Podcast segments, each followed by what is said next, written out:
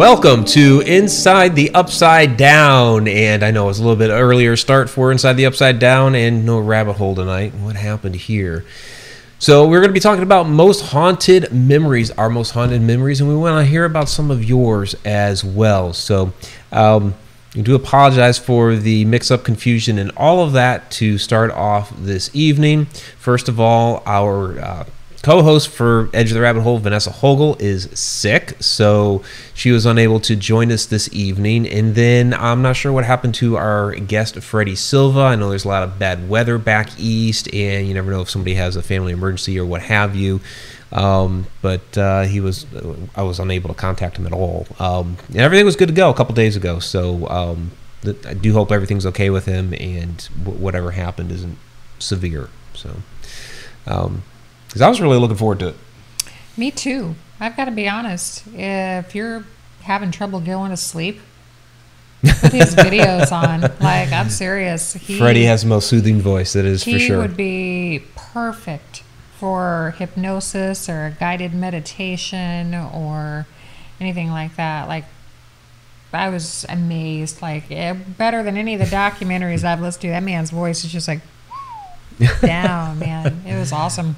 Yeah, yeah, he's got he's got a great voice, but more than that, he's he's done a ton of research. I mean, we could like literally sit here for hours and talk to him, and it's like how much can you cram into an hour long show? So uh, we are going to cover a lot of things that were in this, the Divine Blueprint um, which covers a lot of things that we've been talking about here recently on Haunted Road Media, like ley lines, sacred sites, um, ancient wisdom, stuff like that, that we've kind of been working into our regular programming. And he's like one of the most foremost experts in the world on a lot of this information. So um, we'll, we'll, try to reschedule. I, like I said, I don't know what happened, but uh, we're really looking forward to it.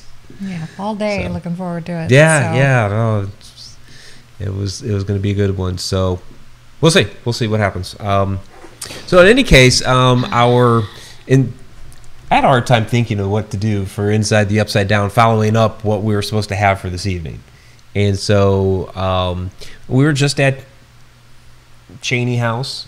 Um, Cheney Mansion this past weekend. We had a lot of different experiences, and so um, you know, it's a great, great old house. Yeah, and definitely, like the first time we were there, there were some experiences, um, as there usually is, but this time was definitely a lot different. Yeah, yeah, it really was. So I thought we'd talk about most haunted memories, and this one, at least for me, kind of is, is one of those, just because of what happened to me up in PD's room. Um, so we'll talk a little bit about that, but I also want to like kind of like step back into time because we're talking memories and you know, just kind of like the inspiration of it being an old house and how far back it does go in time. You know, we can talk about some of our um, original experiences, and we want to hear from you guys too. So, um, so I guess we can start with Cheney. And great, great. I, don't have any photos or anything lined up. but it is on the thumbnail for the video. It's uh, yeah, yeah, Ch- yeah. I can throw that up. So that's Cheney House right there in the thumbnail. Good call. Then, Good call. Yeah, and then well, on each of our pages, we posted a bunch of pictures. Right. From the outside and the inside, and some some of the different things that are on the property. Uh, if you're in the area, or even anywhere close to the area, uh, definitely make that one of your stops. Yeah. Or let us know, and we'll help hook that up because um, it's a it's a beautiful house. Yeah, and it. I mean, they have the paranormal investigations there. Um, that's one way that they help to raise money for uh, the location, but it's also part of the um, the county historical society. So they have the big historical society building back there. They've brought in um, what they've got an old school there, an old church, some different log cabins. They've recreated the original uh, town, which was called Hickory Grove, right. which is so it's very cool and it's the uh, Cheney Mansion is kind of like the centerpiece of all that. And originally, it was just a red house that was there, and the mansion got built up around it. So, uh, look at that. Uh, iTunes is trying to get me to update. Not right now. Stop that. That's rude, iTunes. yeah, don't be doing that. So it's um, showtime. It's Tuesday. Yeah, it's showtime. So, um, yeah, and there's Karen Whitaker. Your funding keeps Cheney open. Please stop by. Absolutely, absolutely. So yeah, so I was up there in PD's room. Now PD, he was uh, he was not the original PD. There was like three of them. Um, the original PD, Prentice Dana Cheney. um, he's the one that built around the Red House, which had been used for a tavern and a stagecoach stop and stuff like that on the route from Jacksonville to Alton. Um, was the third one, the the grandson that uh, he was he was a massive drunk. He was much. really notorious for just getting lit and causing a ruckus. Um, he liked to dress up in military uniforms, even though he was never in the military. Um, I guess he had been to like some academy or something when he was younger, but he never actually got into the military. So I think it was kind of one of those dreams that he had, and he couldn't make the cut or whatever it was. And so it was a longing he always had. Skilled musician, which is kind of a nice thing, but terrible drunk. And um, so we're up in his room, and I guess he has kind of a penchant for, like Carol said, putting the whammy on the on the guys. And um, sure enough, I was up there, and it was just like headache, headache, headache, throbbing. It was just crazy. And then at one point, you gave me your black tourmaline. Because every investigator, every empath, every anybody who um, is familiar with crystals knows that a black tourmaline is one that you should always have in your possession. Yeah. So I have one on me all the time. so she handed one to me and like uh, oh and, and a few details here from karen he didn't wash the uniform until townspeople threw him in a horse trough so yeah he would he would just wear it incessantly it would stink so um, and yes tom the house is open for tours so definitely come on Yes. down make it make a road trip on your way to alton coming from chicago stop off Yes. and uh, and check it out so um, yeah so she gives me the black tourmaline it's in my hand right and I'm hearing it crack in my hand. It's like I'm holding it, you know, not like super tight, you know, firm, so it's not, doesn't fall out of my hand. And it's I hear crack, crack, crack. I'm like, um, your stone is cracking. And then um, hands it to me, and the next thing I know, it's it like broken in half. So must have done its job, I guess. Soaked up Yeah, little I, too much negative. and um, you also were feeling like someone was stabbing. you well, yeah, back. that was the next thing that happened after that because we'd gone downstairs for a break. I was like, I just I need to get out of there for a little bit. Went downstairs for a break, had some dark chocolate. It was like immediately like walking downstairs, I felt so much better. Um, so taking a little bit of break. You're checking out your black tourmaline, like what the heck happened to the tourmaline?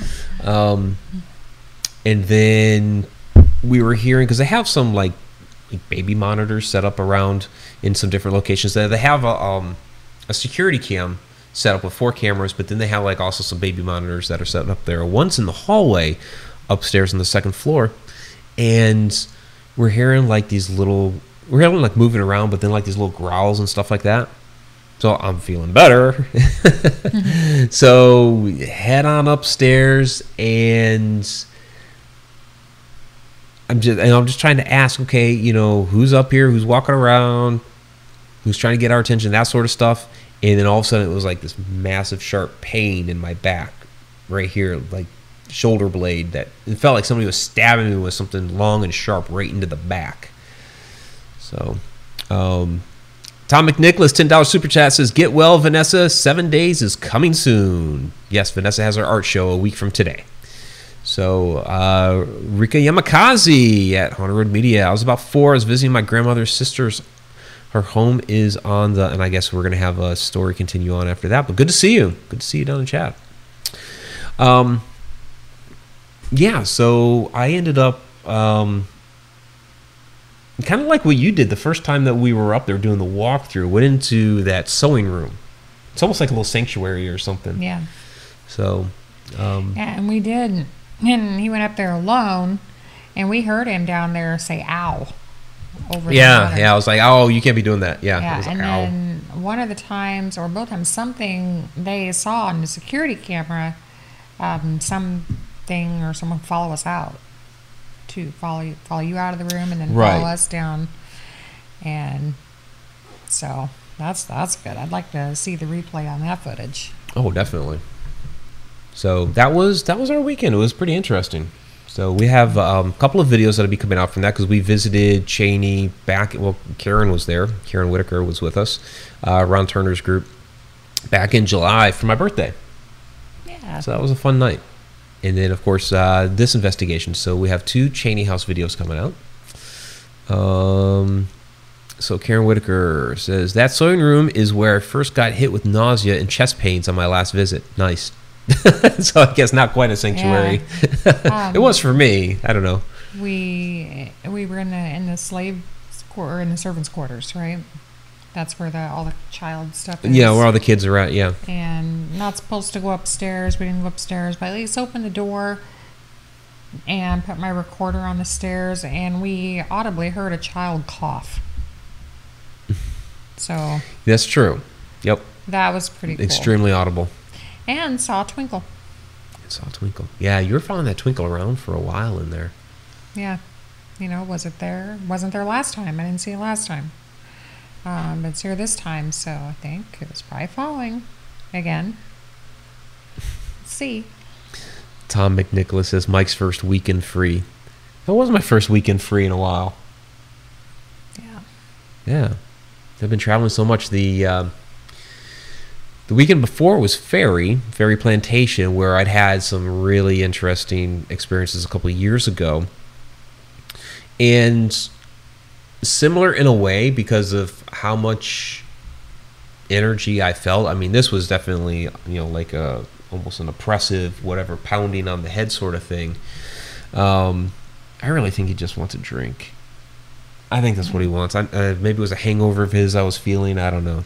I think he just wants a drink. But at uh, at Ferry, you know, a couple of years ago, you know, and if you guys saw the the live video, then you saw me talking about this and describing it. But we, of course, also have a video on the uh, on the channel that shows it all, where they had had the best parlor set up as a wake, and they actually had like a body set out there and you know all this stuff. They do have mourning gowns there, the big you know black gowns when the women would mourn for uh, their lost loved ones. Um, but when I started in on the investigation on the question and started talking about the setup, um, I was just immediately being told pretty vehemently that they did not like this whatsoever. It's like things that I, were, I was asking was immediately being answered in my head. There were audible EVPs to back up what I was hearing. You know, just all kinds of interesting stuff that, and I don't usually do stuff like that. Um, so really, really interesting. So it was kind of another one of those like really strong, um, emotional, energetic type moments. And there is a ten dollar Australian super chat from Robert White. It says living the upside down way of life. yeah, it's a little upside down tonight. So, so I mean, those are a couple you know powerful ones for me. One here recently, and one a couple years ago to some place I just visited you know, a week and a half ago now. So, how about you? Um, off topic, I I got in my car today and there was a dragonfly in it, and instead of letting it out, uh, it sat over on the passenger side windowsill and followed me for the entire duration from Greenfield to Alton, which is about what 35, 40 minutes. Yeah. And I got out of the car and I had to shoo it out because, you know, it's like summer temperatures again in this area and I didn't want it to like bake in there. So um, I'm starting to think with as many times as they've landed on me and every I see them like all the time, uh, I'm wondering if maybe dragonflies aren't my spirit animal or something. maybe. Could be. Could be. I wouldn't doubt that whatsoever. Um, Donna Gorton says, as far as tourmaline cracking, zo- stones can quote unquote die, give up their energy, either protecting you or by absorbing too much negative energy. I believe that Yep. that night. Yep. So I went to Zen today and got two more. There you Big go. one for Mike because apparently he needs it when we go to Cheney. um, I mean, the energy that I felt, you know, while that, you know, was a lot less, you know, than what he was feeling. Like I could still, um, I could still feel the buzz, and I was feeling it was like uh, the tingling that I usually feel, but it was almost like painful. um, not quite as painful of an experience as what he was from, but it was like a really like a hard buzz and um, kind of stung for a little bit. Uh, but I was able to sit in the chair right next to PD's bed, and I mean, I didn't get I didn't get the whammy like Carol put it. So the whammy, yeah. yeah, that didn't quite happen to me. Well, apparently it but, puts the whammy on guys, not ladies. yeah. Probably doesn't like guys. Probably likes women. hmm um, Angel Nine says, "Mike, I'm up late. Nice to see this show live for once. This is Chuck. Oh, Yeah, it's his new channel. Chuck. Okay, cool. I didn't realize that. Very cool. Hey, Chuck. Gonna see you soon. Yep. And then um, Betty Lange says, "Where is the house located?" Missed that. So that is the Cheney House is in Jerseyville, Illinois. Yep. So here we go. and I have a lot of memories um, that are pretty significant. Um, uh, probably the most recent one um, would have been upstairs at, at Mineral Springs with Molly, and still Right. have no proof whether or not no doc, no supporting documentation that that is her name. But after saying the letter that her name started with and then the name floating through my head and me saying it i would say the uh, her behavior after that uh, was positive uh, was a confirmation for me because um, well she kind of put the whammy on me i guess i don't know she whoever she was i mean grabbed my arm so hard kind of, you know, hello, you know, the first time. And then the next time, whenever I said her name, I mean, she really uh, grabbed a hold of me. And the, if I'd have been, if I wouldn't have been sitting down, I probably would have fallen. I mean, it was a really strong wave of energy that just, you know, come at me. So, And it was pretty powerful because I felt it where I was sitting. It knocked you backward almost into my lap, but I was already being pushed back. yeah. I So that was pretty wild. It was it was crazy, and I was listening to the audio, and we're still. Well, we're not really, you know, supposed to disclose, you know, everything that has happened there in the past, but um, I do know that uh, some of the EV, I have like several, you know, bookmarked, you know, timestamp EVPs of, um, you know, whispers and stuff, of course, and uh, a bunch of uh, sounds like a woman, like maybe trying to say, you know, something, but you know, her mouth is covered, so she's just like trying to get words out, but you know, she's just can't. And there's a lot of that, all scattered throughout there, and then, of course, my earphones suck, but. Um, you know, before and there's a little bit like right before the big, you know, surge of energy uh, that came with me saying her name, and then there was just like a little bit of stuff right after. But so I definitely need to listen to it with better earphones, and definitely need to go back because I feel like, you know, Oh yeah, need to follow up on that, and we'll see if we can find any history. I mean, it's probably gonna be hard to find any sort of records or anything like that on a Molly or what have you. Um, especially considering, I mean, for one, how old the place is, you know, how scant records would be like that, and some of the different things that they said were going on up there. There's not going to be records, right? um, but it's featured in the new encounters coming up. Yeah, it's going to be. Yep. If I can ever get it written. Um, the sisters would say, Hi, just found your channel and we love it. Sis and I really enjoy it. Well, glad you and your sister are enjoying the channel. So I guess we should put out there because we didn't at the beginning.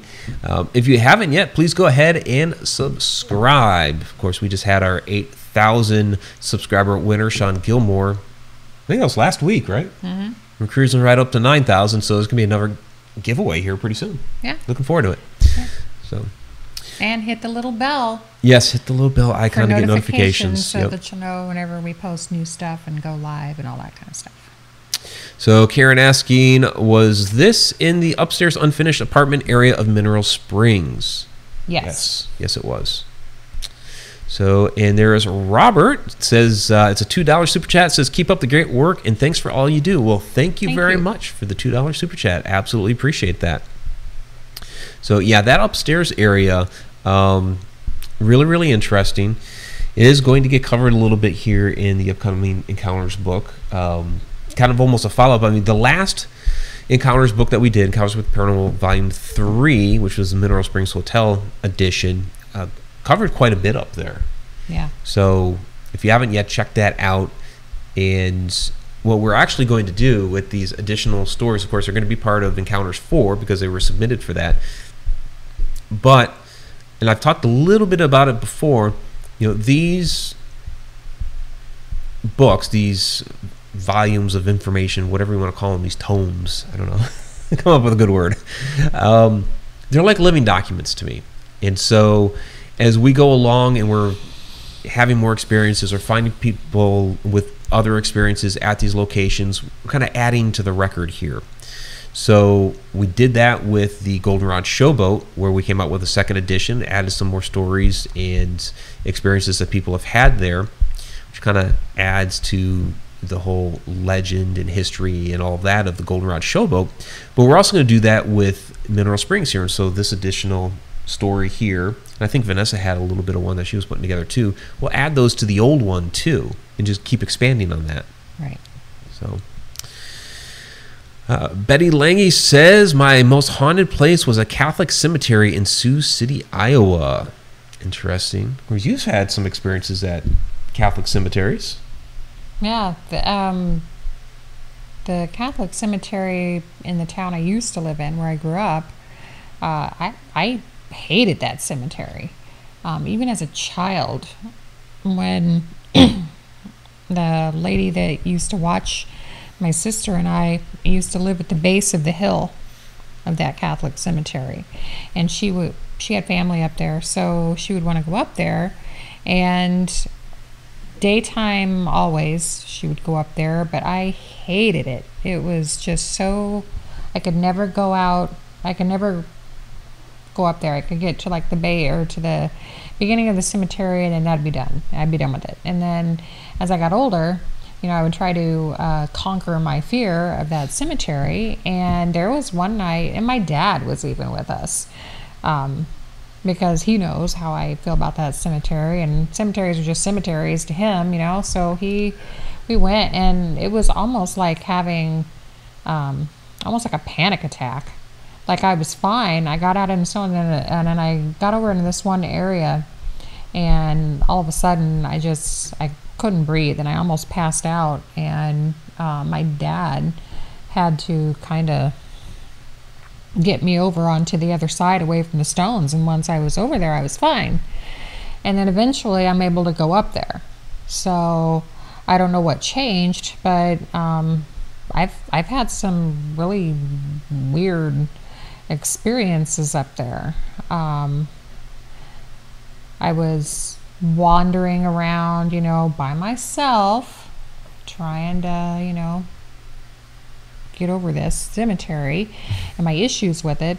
And I noticed, um, I thought, I, if I remember correctly, there's two, the, which one is it? Um, Barrow Cemetery, there's someone buried there twice. She has two stones. Well, the Catholic Cemetery, there's one also. And I noticed that. I didn't hear anybody come up behind me in a vehicle, and I didn't hear anybody walk up behind me. But then the next thing I know, um, there's this old man standing there, and he had on uh, denim coveralls and a white shirt.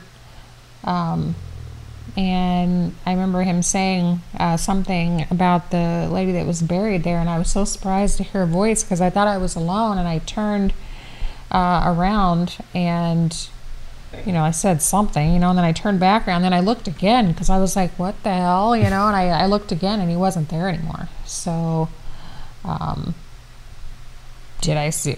There was nowhere for him to go, and he was older, older. So there's no way he could have gotten out of that cemetery without me hearing or seeing it as fast as he was just there and gone. So I'm pretty sure that he was an apparition trying to tell me something. Is there a way for you to come about two inches this way, or are you all the way over? That's it. I mean, Yeah. Because sometimes you're getting cut off on the side. So, what are those live things? Here we go. Oh, now we get snuggly. All right. so, um, couple things. We did just hear from Freddie Silva. Weather Yay. weather related power outage. oh, So he just now got back online. fun. So we'll reschedule. We'll reschedule. So he, he sends his most sincere apologies. So, all right. Um, Robert says, I think my most haunted memory is when I saw that guard in Eastern State, Eastern State Penitentiary walk past the death row. Saw him clear as day. Yeah, Eastern, Eastern State's pretty rocking. Uh, Sharon Lane. Uh, did Mike ever visit the cemetery at Fort Reno near Oklahoma City? It's very haunted. I have been there, actually. Um, interesting cemetery because it's it's segregated between um, the people that actually you know worked there, the, um, the military folk, and the prisoners of war. So there were uh, there at Fort Reno during World War II as a prisoner of war camp, and there was um, oh there were some um, some interesting stories there. Like one of the guys was uh, sent up to Leavenworth for I'm trying to remember for killing somebody else or whatever. Um, so interesting stories associated with some of the different uh, people there. There's one that's it's on his headstone to this day where it says traitor, where he ratted out some of his uh, fellow prisoners of war and, and things like that. So mostly German prisoners of war. There were a couple of uh, Italian prisoners as well. Remember, there was a point in time in which the uh, Italians were actually against us in the war. they switched sides a little bit. Um, so, uh, yeah, to get to that prisoner of war side, it's like you're in the regular section, which is up the hill from the rest of the fort. There's like this uh, metal stairway that you have to like walk up and then walk back down. There's because there's no other way in. It's just, it's a wall that goes around the whole thing. So the only way in is this stairway that you have to go up and then back down from the other uh, from the regular cemetery.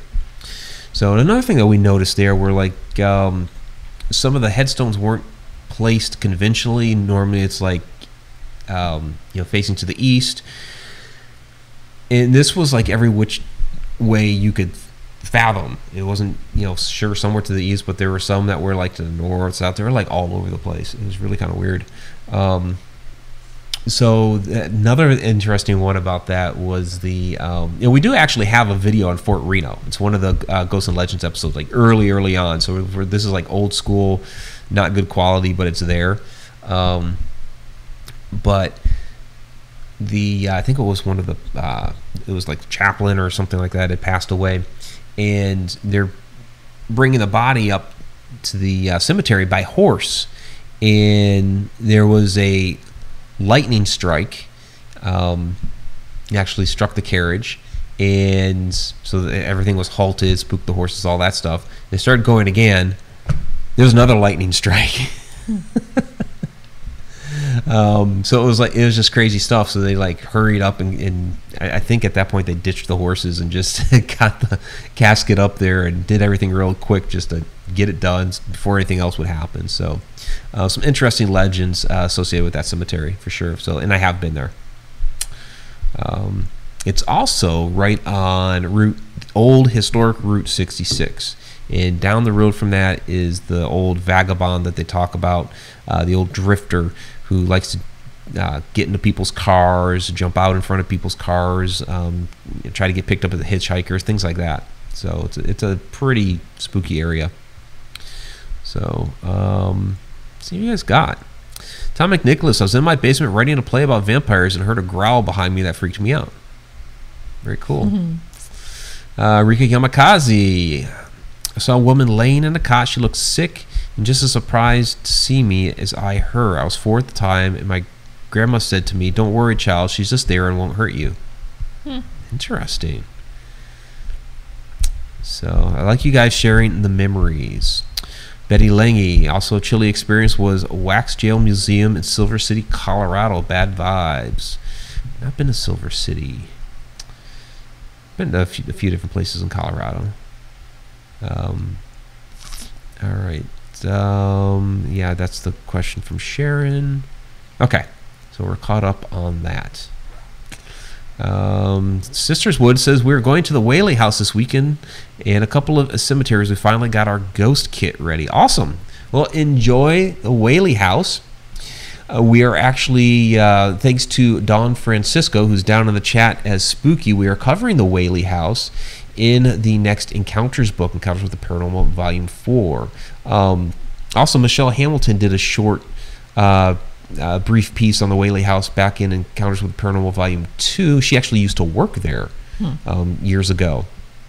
So uh, now she works at the uh, Mary Washington House in Virginia, uh, in Fredericksburg. But yeah, she used to work at the Whaley House, and she had a story in Encounters 2. And now Dawn has like a really big feature on the Whaley House for uh, this upcoming Encounters uh, with the Paranormal Volume Four. This So book's gonna be pretty good sized. oh yeah, it's there. there have been a lot of submissions, and some of them are uh, some yeah some pretty good size. So we're pretty happy with the turnout. A lot of editing. So, um, Tom McNicholas says he gets freaked out in wax museums. Been a while since I've been to a wax museum. Yeah. I there was one in Kind of like dolls, right? Yeah, I'm not a fan of dolls really. Um, I've been to a wax museum. I think it was in Branson. Maybe. I don't remember. I imagine in Branson being the kind of a tourist dive, they would have a wax museum sort of place. Yeah, I mean Branson. Branson is. I loved living there. I mean, if you were bored living in Branson, you weren't trying hard enough to do something with your life. I mean, that place just. It was awesome. Cool, cool. And it's a very historic city, also. I wasn't looking at it from a paranormal perspective back then um, because I wasn't into it yet. I wasn't into Right, that was after before your experience. Yeah, so this is like way before all that.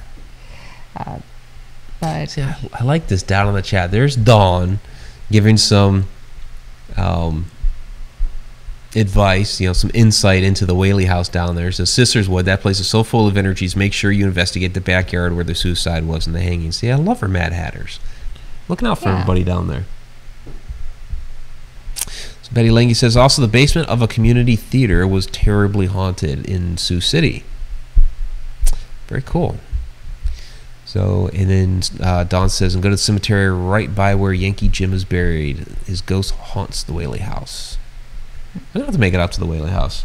And they've been following us on Twitter for like years. So, so there is a bit of a connection there. I'll add it to my list. Added to the list. You haven't ever been out to California, have you? No, No. Okay. I've been all over the place out east, Right. nothing out west. Have to get her out there. Of course, I got to take her to Ireland too. Yeah, I won't remember anything about the journey there because I'll be sedated. So, question from Rika Yamakazi What is the most disturbing EVP you have ever heard? I mean, Yours has got to be the one with the soul. Yeah, you know, because I'm not really uh, on the demon bandwagon. You know, I've I've been scratched and shoved, and I've been called, you know, uh, everything that you could think of. I've had stuff thrown at me, large objects, not directly at me, but, and I still cannot say, yep, that's a demon. You know, but if I had to say one instance where I might ponder that it might have been something other than human, uh, was in the cafe, which we talk about all the time. Um, and one of our, he's kind of like an honorary team member, pretty much. Um, he became a full fledged team member. He's probably not watching this. He's very busy. Shame on you, Jacob. Um, and he came in just innocent, just walked in, and then uh, there was a spirit, and he told us his name was Rhodey. He would always say it's Rhodey, and he followed us everywhere. Like when we'd run our recorders everywhere, he went with me up in some caves. he was in, you know, would be in our vehicles. He would go places with Rita. He'd go, you know, always that's how he would announce himself. It's Rhodey. Well, a couple of weeks probably had gone by. We hadn't heard anything out of him for a while. And we were listening on the audio because, of course, nothing happened. We never, you almost never hear, you know, any of the good stuff in real time. So uh, we listened to the audio and uh, we hear Rhodey's voice. It's just that same, you know, friendly voice, only this time, uh, after Jacob walks in, he says, I own that soul. and I mean, That's a creepy EVP. And we were like- I own that soul. It's pretty we were like, creepy. Rhodey? like our mascot? You're fired, dude. You know, it's just, oh my gosh. You know, because, you know, I mean, I guess a human could say that, but why would a human say that? Unless he was just seriously. eh, Well, there's some what I mean? creepers that would say that. Yeah, I mean, well, we were not expecting that, but that would be, you know, the one instance where I was like super creeped out by it, and um, I've been creeped out by a few EVPs. There's been some times where I'd be listening and then I see it coming. You see it, you know, like on Audacity or WavePad where you Right. get the spike and you know it's coming and you're like, and then you hear it and you're like, whoa. And you know, I just, there's been a couple of them that I've just like completely tossed the headphones. Like, nope, nope, nope, can't go back there ever again, ever. So, yeah, and especially when you hear your name. The name is weird. The name That's is always kind of creepy sometimes. Sometimes. Um, other times it's like, yay, some recognition. Now we're getting somewhere. You know, it's like now we've made that bond. You know, they're like, they know who you are. So I feel like if once they know who you are, that means they're comfortable enough around you that they're like, hey, I know who you are. You know, that's when you find out stuff. May not be the what you want to know exactly, but any stuff is good stuff. So uh, they watch out in California. Sisters Wood say, "Come visit us. The OC is waiting for you. You can come investigate Black Star Canyon." I know Michael Scott's done Black Star Canyon, so that'd be very cool. And Tom McNicholas just wants you to know you have to drive through the mountains to get to California. Yeah. Yeah, I've made that drive. Now I've more than made that drive. Now here is the drive. Oh. The, the drive, the, the, The drive, the drive. drive from you. You all know how I travel, and you know I've just put three hundred thousand miles on my car and all that stuff. This drive started off in Anchorage, Alaska. Drove the Alcan all the all the way down. Basically, we ended up going through uh, Edmonton, um, then came down through Montana, Idaho, uh, through Nevada, stopped at Sacramento for a while, then drove straight down to LA, drove the Grapevine, then from LA out to Ohio, out to Maryland. Ugh. And that is how I moved from Alaska to Maryland. wow. Ooh, that was a hell of a drive. Drove out because it was at the beginning of November and was already s- snowing in Alaska. Studded tires, right, to get through all those. And there were places on the Alcan back then that were not paved, and you were like, "Am I still on the road?" I mean, there were times like actually one of my favorite times of driving was on that drive at night, just before catching back up to the storm, because it was like start driving for a while and then catch up to the storm that we were following and um, the moonlight's hitting off the snow, coming up over a ridge, and at the bottom of this hill, there's caribou all over the road. And they were really cool. I just kind of like slowly drove up, and they parted ways, you know, and it was really really cool. So that was an enjoyable moment. um, not paranormal whatsoever, just very cool. So getting on getting on with the animals in Alaska. Right. So, in any case, getting back to haunted stuff, Mike Yuko's ice road trucker. Those studded tires, I drove. I drove them all the way to Ala- uh, from Alaska to Maryland. They were like done by Maryland. Had to get all new tires because we're supposed to be driving studded tires uh, down here in the states. So it was, it was kind of crazy. Uh, Betty Lang is saying our country is beautiful. I'm like, yeah, yeah, um, it is. Tom, must have taken you a week longer than that. It took five days to get out of the whole Alaska Canada thing, just to get down to the what they call the lower 48. yeah. Um, I mean, was it worse than our? It had to be worse than our trip back from Manila to the hotel. oh my god, that was like what I, I call that the hillbilliest day ever because Google in all of its like wonderfulness, you know, it's trying to take us the most direct route, and there's just some roads in Iowa that aren't paved. No, So not to mention we were having like this downpour, mudslide causing storm. That happened toward on. the end, yeah. I mean, it was cool for a while because it was just like lightning, lightning, lightning, lightning. It was an for a epic long time, for lightning like storm. hours. Yeah, it was an Yeah. epic lightning storm. I mean, it was crazy. the The bright spot was meeting the Southern Gypsies in the middle of a nowhere gas in the middle station. of nowhere, we met the Southern Gypsies, who we're going to have on next week. Yeah. Oh my God, you guys, get ready. get ready. It's gonna be like yeah, it's going to be fun. That's going to be fun. They're a lot party. of fun. Yep. So Oh Shauna my finally got to meet them. I've known them for a few years now. Um, they were there at Ferry. Great, great set of girls. Oh my gosh. Yeah. Yeah, a lot of fun. Um, Sean also, Mike, if you ever want hard driving, try the Nullarbor. I'm guessing that's somewhere in Australia. You know, and I shouldn't really be like, oh, you know, driving this. Truck. I mean, Andrew Cox. I don't know where Andrew is tonight, but he's always driving all over the place in his truck. So, Yeah. yeah. So, um, have uh, Mike and been in the Hudson River Valley in New York State. I have been uh, as a child. Um, I don't travel. yeah. Well, we were living in Massachusetts at the time, and as a kid, we we toured that area when we were like younger, and then we kind of spread out a little bit as we got a little bit older, and you know, you know, being older kids, we could handle longer trips.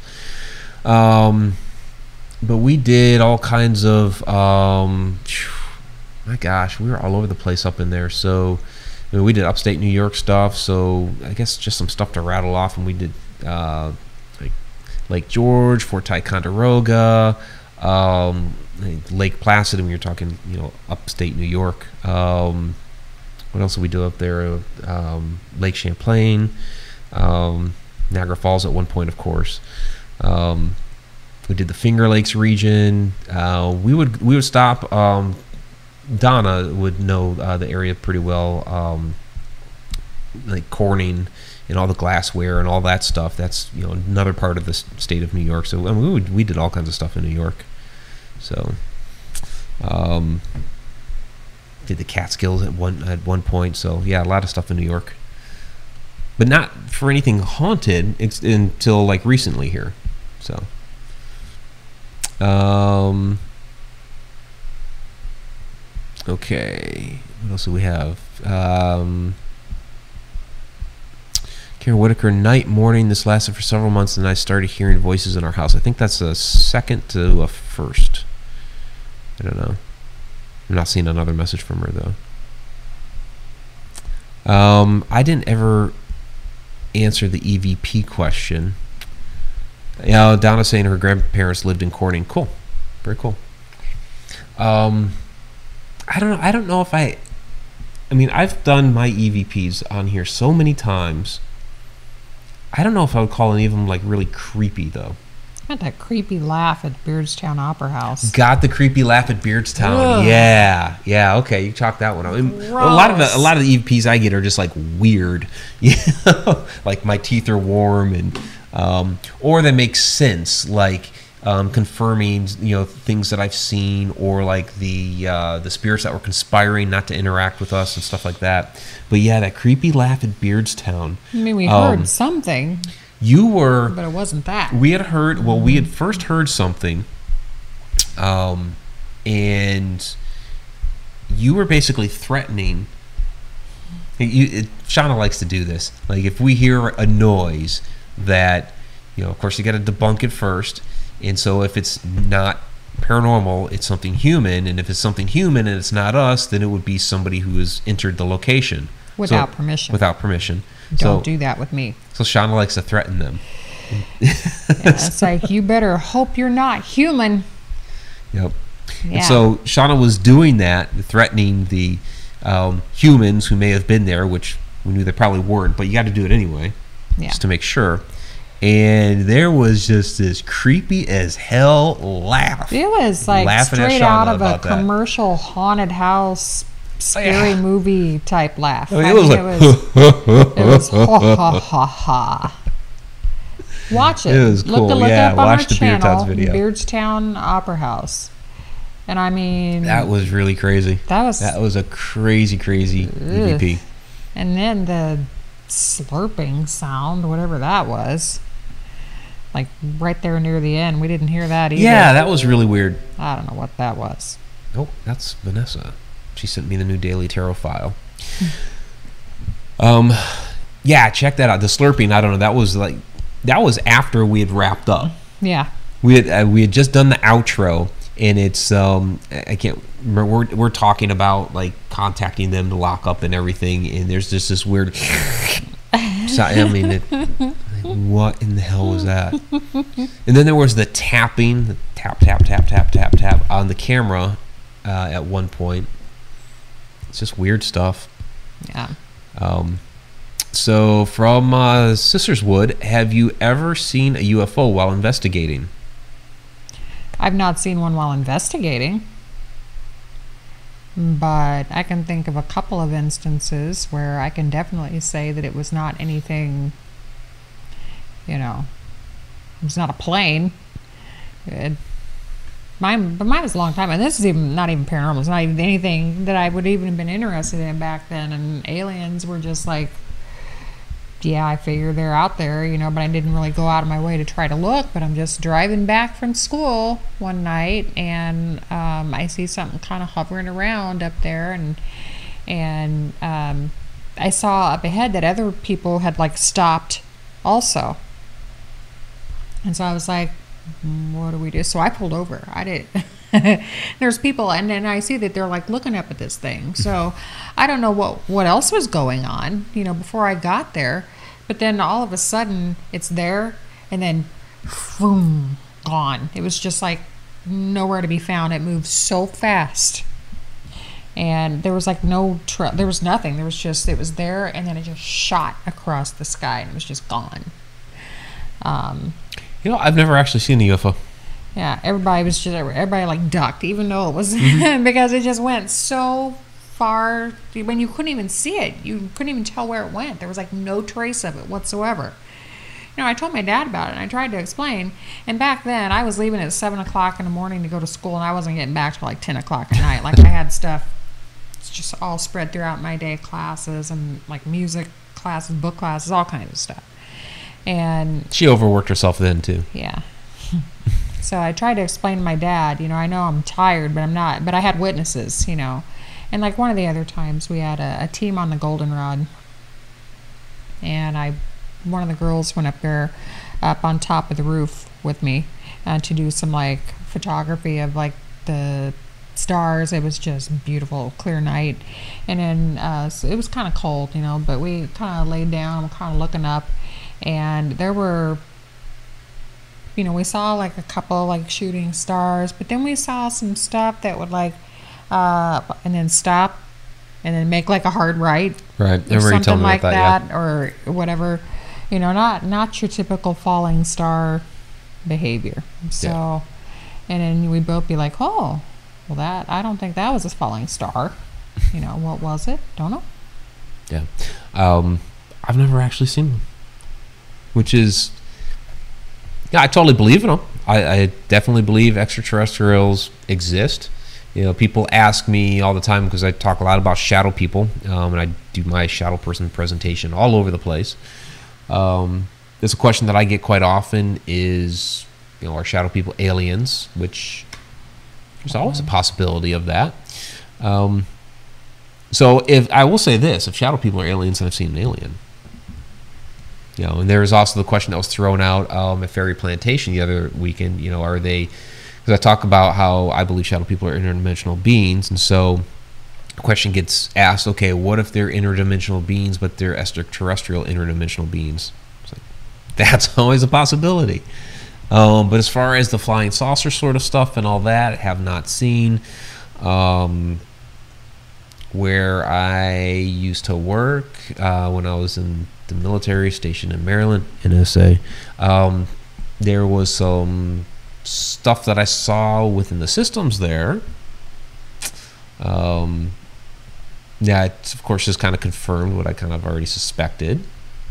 So people, you know, wonder about disclosure and all that because you see people all the time from, you know, they used to work with these different organizations and, you know, within the government or within the military, et cetera, et cetera. And, you know, they're always talking about things that they've, they've seen crafts, you know, um, they've seen the technology and all that stuff. So it's out there. It's just, you know, governments aren't willing to admit it. You know, they're not taking that step yet. So, um, but while investigating, no. Um, Karen Whitaker had a comment here. Says uh, so. Back to the haunted stuff. My first paranormal experience. I was three years old, and this shadow figure would visit me in my bedroom every night and hover over my bed around two to three. Hmm. Uh, every, and I'm going to assume that was supposed to be night. So that's interesting, Karen. I would like to hear more about your shadow person experiences since I am in the spare time that I don't have writing a shadow person book. um, I really, I it's not going to be out this year. I really want that out next year. I really, really, really, really want that out next year. I have shadow figure experiences, quite a few, but I have a I lot. Mean, I have a lot, which is why I talk about it, which is why I have all these different presentations on it. And yeah, shadow people are kind of my thing. Um, yeah, Donna said haunted Slurpee to the slurping sound. um, okay, I'm not getting the Amityville horror thing. Um, so the Amityville house is calling me. Is that what the comment is? Okay. I don't doubt that. hmm. um, okay, so people living close to military bases, um, maybe, maybe not seen a UFO. Okay, interesting. Yeah, we haven't done a whole lot with. Uh, oh, Donna saying that was spam. Okay, uh, we haven't done a lot with UFOs on here. I guess we just haven't had a lot of experiences with it. Um, we stick more toward the haunted, spiritual, that sort of stuff. Um, but I mean, it's all it's all related. I mean, the the two worlds you know, connect with each other. So we had John on. We had John DeSouza on talking about that stuff. Yeah, yeah. Um, so check out our uh, interview with John DeSouza from last month. That was really interesting. So we even talked about some conspiracy theories and stuff like that, which kind of inspired our conspiracy theory episode that we did. So um, from Zippy Davis, hey Zippy, do you seem to um, I don't know what P slash U is. You seem to P slash U more activity when streaming or making a video. Pick up. Pick okay, up. pick up. Uh, um, you know, it's it's interesting. It's kind of it's like two different worlds, really. So when we're like when we're going live, the whole aspect of going live is, I mean, honestly, as far as like us trying to investigate and pick up on things and, and ourselves and all of that, going live is a bit of a distraction for all of that.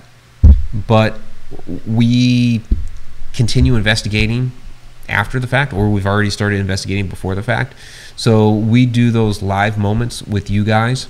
Um, to sharing the experience with you and to see what you guys pick up from the location. So it's just it's a very different type of experience, and there's I guess the interaction that we're that we're having with you.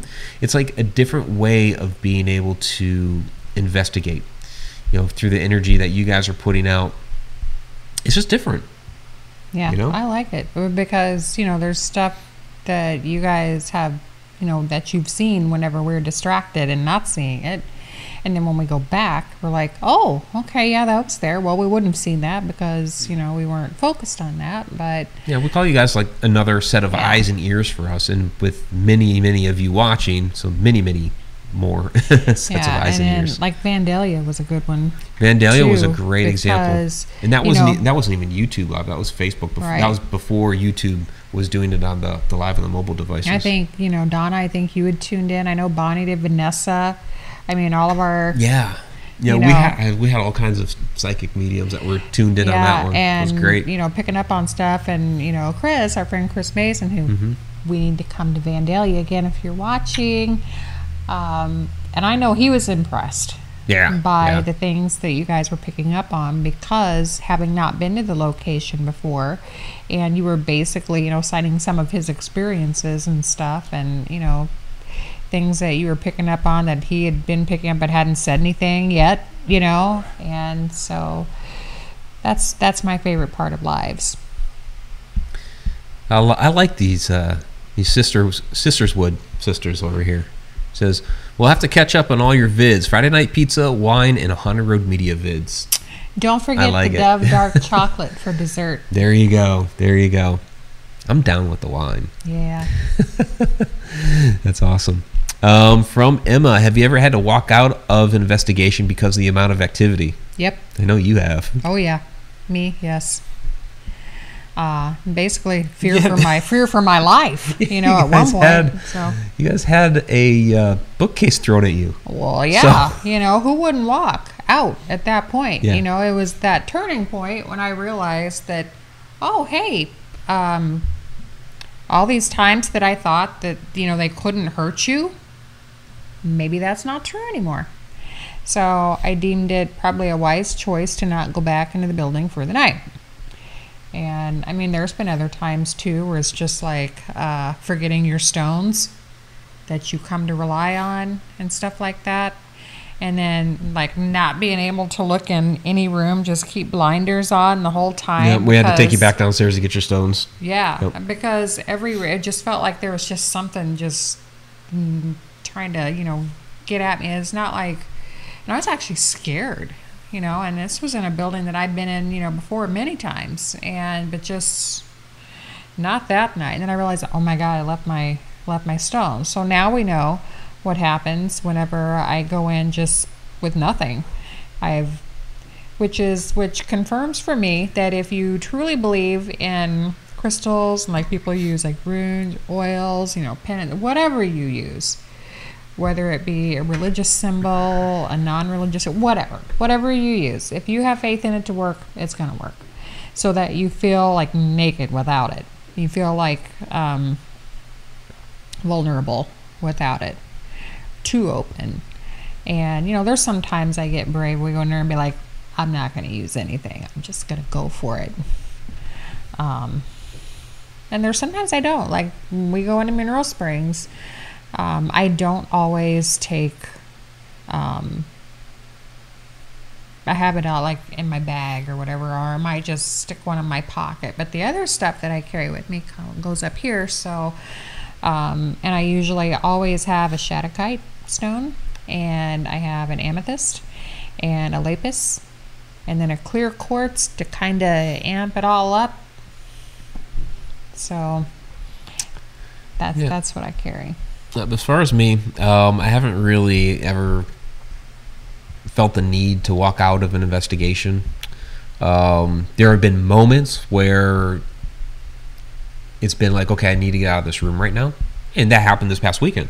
Yeah. Where it was like, you know, it was it just became too much. Okay, let me get out of this room for right now. Um, went downstairs, took a break, felt a lot better, and then I was able to go right back up. So, uh, never out of an entire investigation um, like that. Like we're going to leave the building or anything like that. But you know, to take a break from a room, yeah, you know that happens sometimes. Yeah, you're gonna not next weekend, but the weekend after is gonna be the cafe show. You guys are really gonna hear some stories in. Is Rita in for that? Rita's in for that. Okay. Um, the other one that I guess um, you know, we did leave early from, and it wasn't because of anything paranormal, but it was the um, the one night that we were out there at Blackbird Church. This is, of course, before you, but it was the night I got the EVPs of my teeth are warm and, and all that stuff, um, where it was the coyotes. You know, the coyotes just kept coming close. We actually went into the cemetery to get safe from the coyotes you know, which is because the the church was wide open. You know, they could just walk right into the church, but the um, the cemetery at least had a gate. So we originally went over to the cemetery to get to get out of the church because the coyote you, you could hear them coming. You know, they were howling and they were getting closer and closer and closer. So it's like, okay, let's go over to the cemetery. Hmm. And so, um, yeah, we weren't we actually weren't out there too long because because of those coyotes. So we did we did a quick little thing in the cemetery till we deemed that they were far enough away that we could, you know, slip out of the gate. And even then, I'm still like, let me do one last lap. I know, I know. Logan and Kathy were like, "What is he doing? We need to go." Um, but yeah, that was so. I, that's where I got the uh, my teeth were worm EVP, and then when I came back out, and I was you know putting my bag in the car and all that. That's when we heard the walking coming down the road. It was like, ah, you know, here come the locals. They're gonna be pissed, you know. But then we drove down the road and there was nobody because we were gonna explain, hey, we are just out here checking stuff out, you know, don't mean any harm, that sort of thing. But um, there's nobody, so it's pretty wild. So Donna Gordon saying thanks for the validation, Shauna. Cool, cool. Um, yes, it was a bookcase. Um, Karen is saying maybe they wanted you to read something, Shauna. They they were very serious about me reading Mm-hmm. those books in that bookcase. it was, I, I was. That was that was definitely probably one of the more significant moments, and it will always be at the very top of you know times that I've been scared while investigating. So Um, Kathy. Stiliento is asking, have you ever been to Myrtles Plantation in St. Francisville, Louisiana? I have not. Been to Louisiana, but not Myrtle's Plantation. that's on the list. It's on the list. It's on the list. Uh, Betty Lange, you ever wish you could have done something more or different after it's over? Yeah, not use a flash on the big ball of black mist in Taliesin's bedroom at the Edmond house. Uh, I tell that story all the time now during my Shadow Person presentation because it was a really crazy, intense moment with a big shadow mass. And I used a flash to try to take a picture of it, which was stupid because it just the the light obliterated the room, and yeah, of course I didn't capture it on camera. But if I would not have used the flash, I probably would. It's kind of like you haven't seen it. Um, whoever's seen Hereditary, when she sees the apparition of the mom and turns the lights on, and then pff, apparition is like instantly gone. It's kind of like what happened with me taking a photo of the uh, of the black shadow mist. I, you know, hit the button, poof, you know, the light illuminated the room. The shadow was gone, but then once the light had subsided, it was like boom, there it is back again. and it, because it's a flash, it's like boom, that quick. Yeah. You know, so it was like, okay, it's weird. So that was a mistake. Yeah. I mean, there's been a few times in investigations where uh, I wish that you know maybe I'd hung around a little longer. Um, I know, I know. Sorry, I don't mean to cut you off midstream, but the um, the, the yellow translucent ball of light at Goldenrod, all our batteries were dead. yeah, All of our batteries were drained, so we didn't have a camera, right? Except I had a phone in my pocket. I could have fired up. Yep, that'll be mine too. Could have fired that up. I didn't didn't think of it. There was a phone in my pocket. Could have fired it up and and taken something. So, but you know, we were investigating all night. Phones are off, all that stuff, and you're just thinking, oh, you know, got the video camera still here in my hand. It's dead. You know. Yep. So, yeah. Um, let's see. What else you guys have? Pungai Fungi's wondering how big the bookcase was. Um, I mean, it was about there were had like the the legs, and then it had a shelf that was full of books, and then it had another shelf that was full of books, and then it had stuff sitting on top of it. So probably about knee high, maybe a little taller than that. Still a good sized bookcase. Yeah. Yeah. you know, and whatever it was was strong enough to pick it up and throw it just across a room.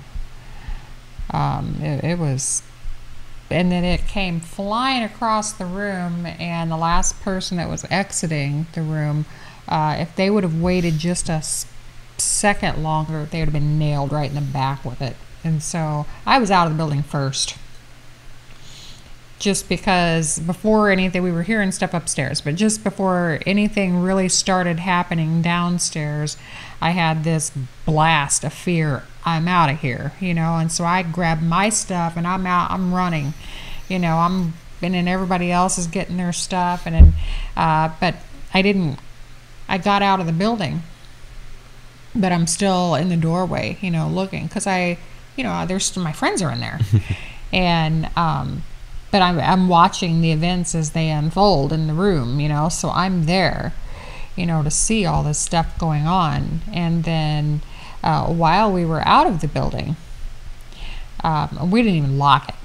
I mean, we, because that would have involved sticking a, an arm or a hand back in there and opening that door again. And there was no way we were doing that. I didn't know what was going on in there afterwards. I didn't want to know. Um, our skeptic that was with us was just running around in the road on the property. He was like, What do I do? Where do I go? What did I see? You know, that's a hell of a way to become a, a, believer. you know, full blown skeptic that night, and no longer. He's probably scared of his shadow right now. So, um, whenever we tried to get back in the building with my father, because he's like a acts as a buffer against all that. Nothing ever happens.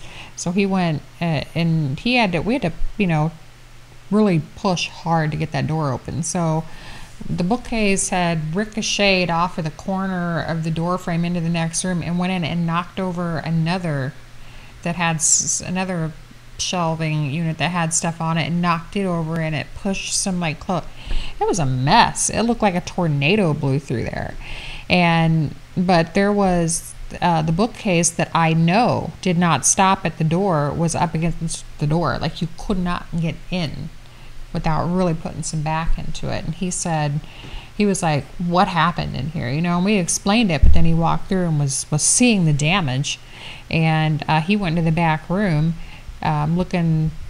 Uh, looking stuff, and he said and there were tools and there were uh, like these little tool cabinets and stuff and stuff just all over the place. Like, um, and he knows he knew where all of that stuff, you know, was at because um, my dad helped with some of the remodeling in that building, and so he's very well versed in the tool department and he knew where everything was and what had its place and whatnot. He said it looked like someone had just was dumped stuff out just looking for something. He goes, "Don't go back in this building." I'm like, no, we got to go back, you know. Right. Now we really have to go back, you know, because we didn't know. We didn't know what what in the world that was. So, an angry human spirit. I mean, there was so much going on all at one time that there was no way that one human spirit could be in all of these different areas in the room at the same time. Could be several. I mean, we're don't talking about, you know, I don't know. I haven't been to the cafe yet. Yeah, the, the chain of events that night, just ripping this, this coming off, this being shoved out of the way as this stuff was going on, and this bookcase is flying over, and the door. Sh- it, it was It's a crazy night. it was a crazy, Crazy night. night. Yes. So, per butterfly, can some EVPs only be heard when audio is played in reverse? I heard crystal clear whisper that didn't sound distorted whatsoever. Um, I've heard that some EVPs can be heard that way. Here's the thing, though, is that not many people really think about listening to stuff in reverse. So, I never yeah, would have thought. yeah. So, it, it's kind of like almost. It's like every once in a while somebody will throw something out there. Well, I tried this one in reverse, and here's what I got. Okay, cool. Um, I don't ever really think to, because I don't think the spirits usually talk in reverse. I, I don't know. It's kind of.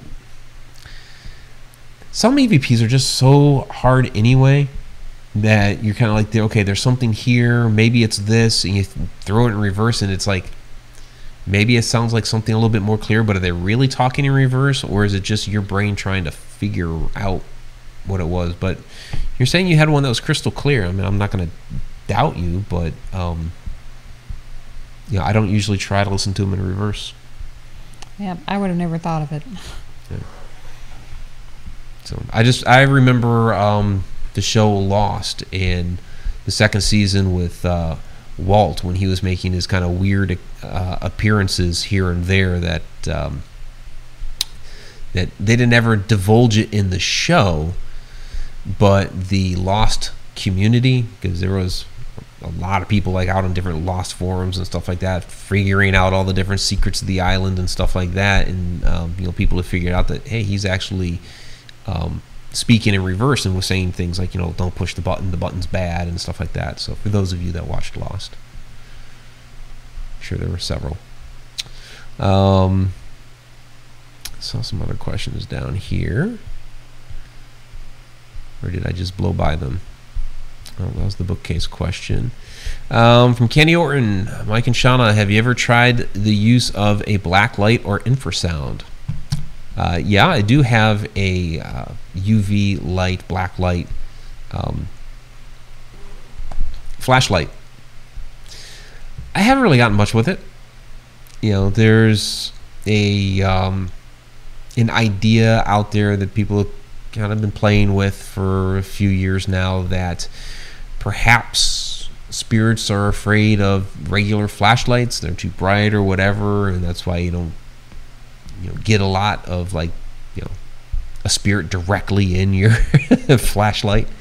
And so maybe the use of uv light you know it's a different wavelength a different color you know stuff like that. And i just haven't really gotten anything it. Makes for a cool for cool light you know as far as like the color and all that. So i've got some interesting blue footage. It, mm-hmm. come, it it's it's supposed to be like purple or whatever but it comes out blue on my on my camera. So and I haven't had much luck with it, but I do have one. Um, infrasound, I haven't played with infrasound.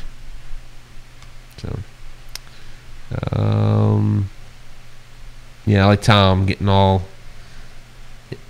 upset about who hit the dislike button. Yeah, who did that? Um, Well, if you're still watching, you should know that that dislike button didn't do anything. no. You're still watching. So, from Betty Lange, um, Mike and Shauna, do you ever get vibes from an antique shop where old items are sold? Yeah. Oh, yeah. yeah, definitely. Yes. Yes. Especially, especially like the antique shops in Alton, you know, and stuff like that, because those are some old historic buildings anyway. And then you add in, you know, all of these, you know, antiques and stuff that are in them. Yeah, there's, um, I, I don't know, I've had a lot of interesting, as far as like vibes in antique shops. You know, even as a kid, when we would go to some of these old towns and visit little shops and stuff like that, even if it wasn't like an antique shop, maybe it was just a gift store in an old building or whatever, I'd get vibes out of that. Um, I remember going to, s- I don't know, there, there were always like little gift shops, and they had the wooden floors, and the the floors would creak as you'd walk in Yeah. there, and um, I don't. know, Sometimes it'd be selling like Christmas stuff, or they'd have the candles going, or whatever, and it was just like so you'd have the cool smell, and you'd have the you'd have the old smell back behind the the whatever the candle scents were, and just yeah, you had the creak of the floors, and was just always cool. That's that's the way those those antique shops are. yeah. Yeah. In Alton too. I loved them. So from Tracy, where is the most haunted place you've ever been to? Yeah. Um, most haunted place. That's tough. There's a lot of really haunted places I've been to. Cafe Um, for me. Cafe for you. Yeah, it's probably easy for you. Um, I mean, I talk about like my favorite haunted places. I don't know what would take it from most haunted.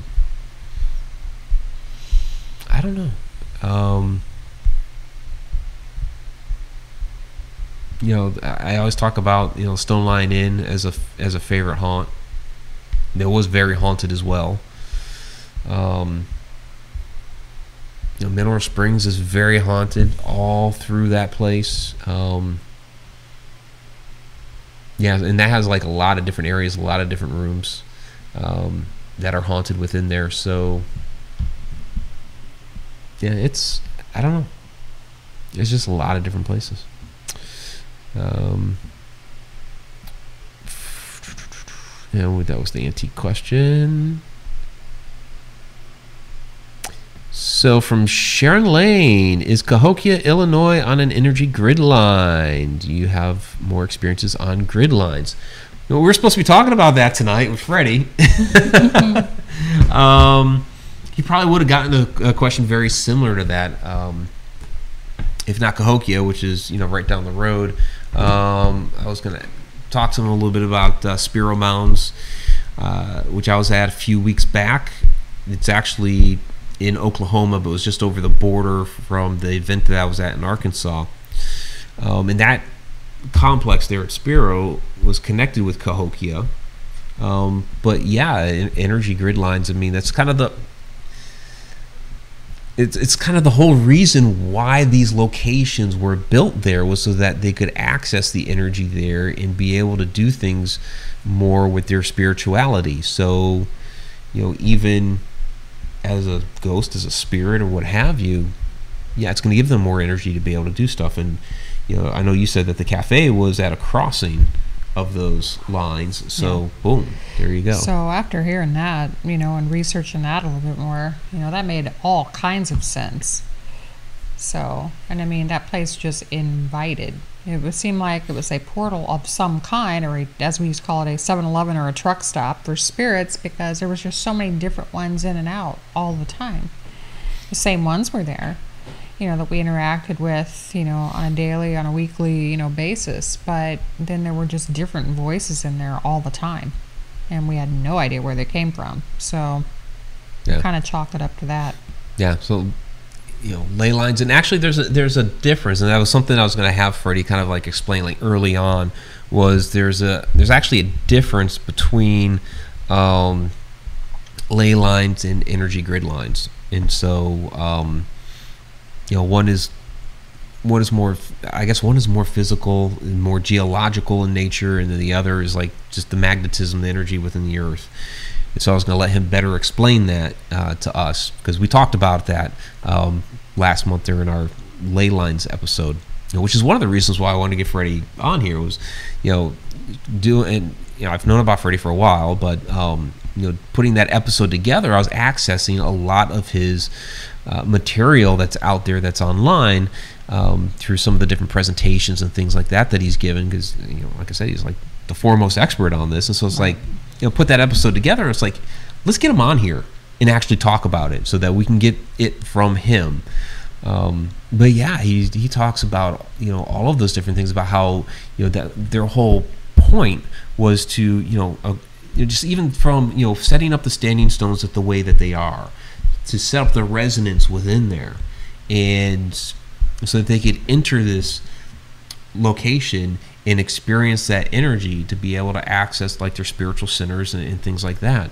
Um, you know, and it's funny. He, he's ve- he's a very spiritual guy. He talks about you know just watching some of his interviews out of his house, and which probably you know where he was at today, where he lost power at. But um, he has like different stones set up around his house. You know, they they all do different things to kind of set up his you know his house and the energy that he wants there. Um, and he also talks about when he goes to these different um, locations because he'll give like tours in Peru and things like that. Um, and while he's talking about it, he's at these different energy centers, he's like the energy's still there, and he'll have a hard time sometimes. He'll- says he'll be like bumbling through um, some of these different presentations or you know really tours that he's giving. He's talking about the area that it's that it's at, and he's like he's he's still hearing like these voices and people talking to him about the location while he's sitting there trying to talk about it. You know, so it's like it's kind of disconcerting for him. So it was, yeah, a lot of interesting things that I think we were going to get into tonight. So, again, many apologies from Freddie, and we'll get him on. It'll have to be next month. Um, because we're, we're booked up for well we're booked up through october 9th right now so so we'll just have to do that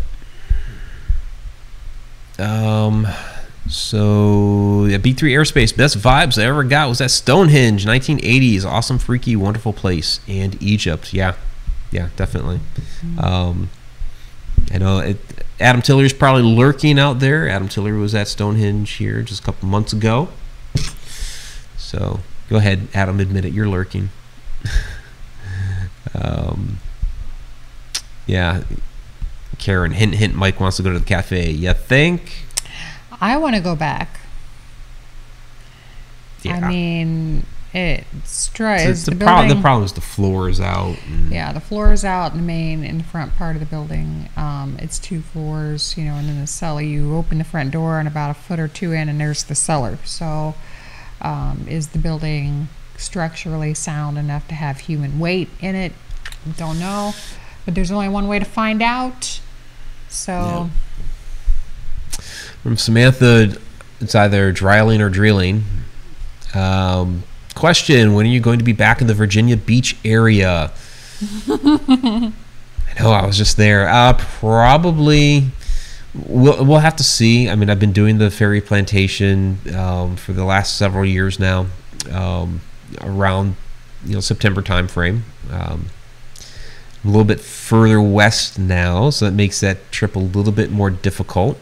So we'll see how it turns out. If it happens, it'll be it'll be next year. So, um, so yeah, and I agree, Betty. Betty says it's a good night tonight. Interesting chat room, interesting host, good mods. Thank you. Um, Pungai Phone guy's wondering if you were held liable for the damage done in the cafe. No, I mean, there's been a lot of floods come in there, and I think, and since there was a really big one in 93, in 1993. And there was a really big one in 1973. And I mean, that place, like every year the water comes up, every couple of years, every, and then every like 10 years or so, there's a big one. And it's just, you know, over the years, the elements have just really, the building's really just taken a beating. I love this guy, Tom McNicholas. Ten dollars super chat from Tom McNicholas. Since you're only doing one show, thanks, Tom. Absolutely appreciated. I always really appreciate the super chat superstars. Yeah. So- So, yeah, we weren't, you know, the cause for the, the floor caving in. Um, as for like the bookcase and the stuff flying around, I mean, the owner at the time, um, you know, the the rule was, you know, whatever we did, you know, as long as we, you know, put things back together, made sure that, you know, we just picked up our mess. You know, sometimes stuff happens. We leave, you know, stuff around for spirit, you know, the child spirits play with, and we, you know, would um, sprinkle little, you know, powder and stuff upstairs on the floor, you know, so they could we could see if any footprints were left. I It mean, sounds there like you guys kind of did a little bit of everything while Yeah. you're up there. Should save some of this for the cafe Oh, I episode. know, I know. I'm not going to talk about the cafe anymore. Rita, though, has, man. Mhm. And then there had been times when she'd been in there without me, you know, and because, you know, my job, most of my jobs require me to work nights, let's be honest. And um, there'd be some times that I would work and wouldn't be able to, you know, get in there. Um, and then she has some stories just, you know, on her own of stuff that happened in there without me. So expect expect a good show that weekend. That's going to be a good one. There you go. We're going to try to see if, if we can get a hold of. Um, I know the e- EVPs are on the YouTube, her YouTube channel. Oh, so, but then I find those, have yeah. some. I have some that are on a disc.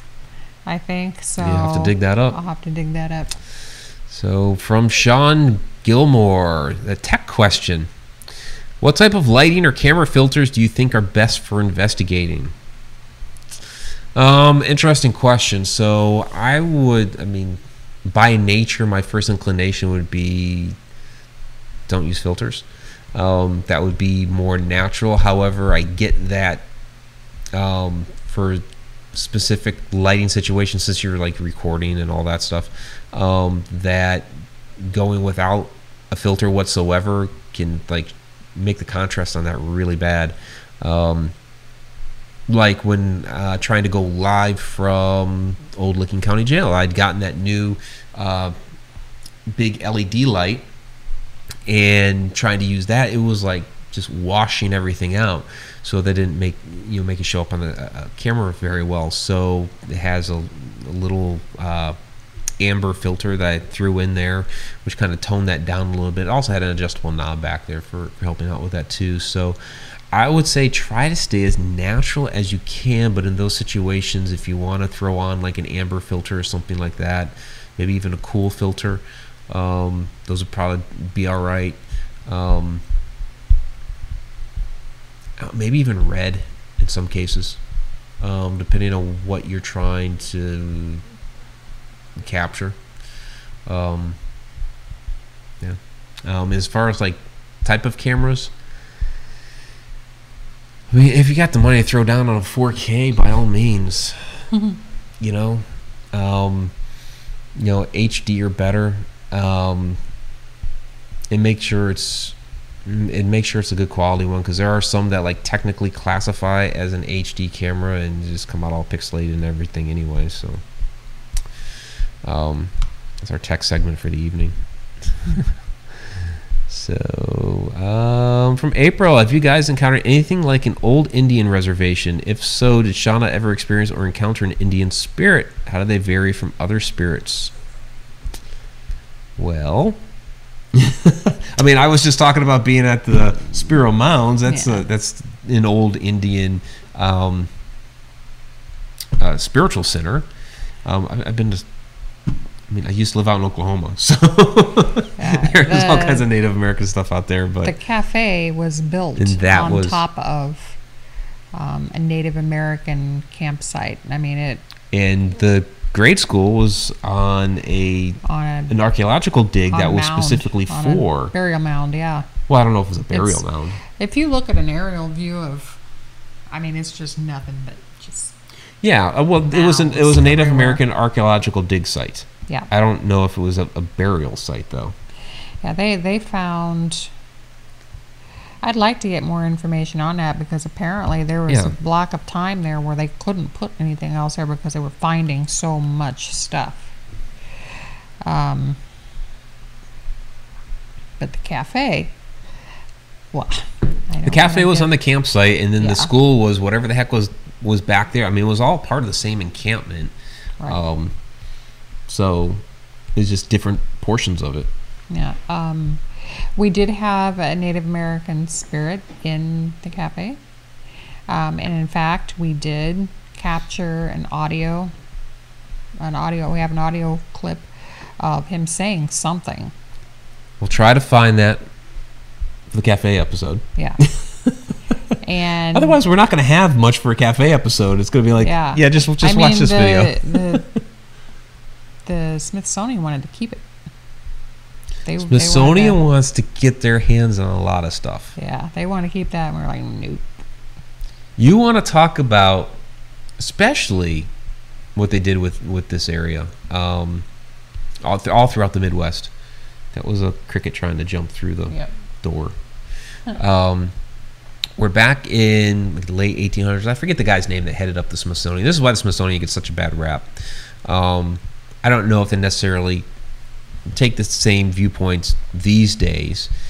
Um, they try to say that they're completely innocent, and it's like no, because it's it's pretty much a fact that, and I again I forget his name, that in the mid late 1800s that uh, the Smithsonian, the guy who headed it up, basically anything that they discovered that was quote unquote pre-Columbian, mean, meaning pre the discovery, quote unquote discovery of America by Christopher Columbus, was automatically discarded because it was heathen it could not possibly be christian. So therefore if it wasn't christian it wasn't counted as real history. And so so any of like these different like burial sites people talk a lot about like the different giant skeletons and things like that that were discovered. Um, all that they basically just destroyed. So, but that was a lot of that was through this area here in Illinois, where I was at in Ohio.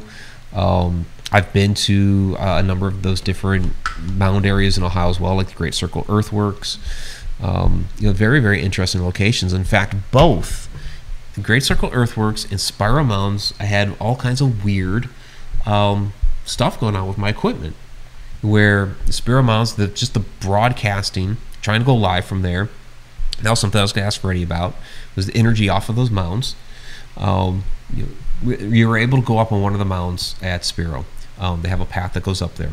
It was not a burial mound. Only only about 80 85 percent of mound Native American mounds were actual, uh, or 80 85 percent were not. There was only a very small percentage that actually were burial mounds. That one was not. Um, you're able to go up there and just the, the broadcast was terrible. It kept cutting out, disconnecting, all that, and get down off the mound, and then things were okay. It was, it was broadcasting. It was still pixelated because we're out in the middle of nowhere, but it was broadcasting without any disconnects. And then at Great Circle Earthworks, took my drone out there fully charged, and I had it. I'm supposed to get like, you know, 24 minutes off the charge, and I didn't even have it up there like five minutes, and it's screaming at me that it's out of battery. So yeah, there's something about those sites that they're crazy, and we have um, in Australian ten dollars super chat from Converse Conversation. Uh, or converse conversation. Very cool. Awesome show, XOXO. Thank you very much. Absolutely appreciate that. Really, really do. So, uh, you guys are awesome tonight. So, so that could have been not necessarily Native American spirit, but energy there from a location, an energy center that was constructed by ancient Native Americans. Right. And I keep hitting the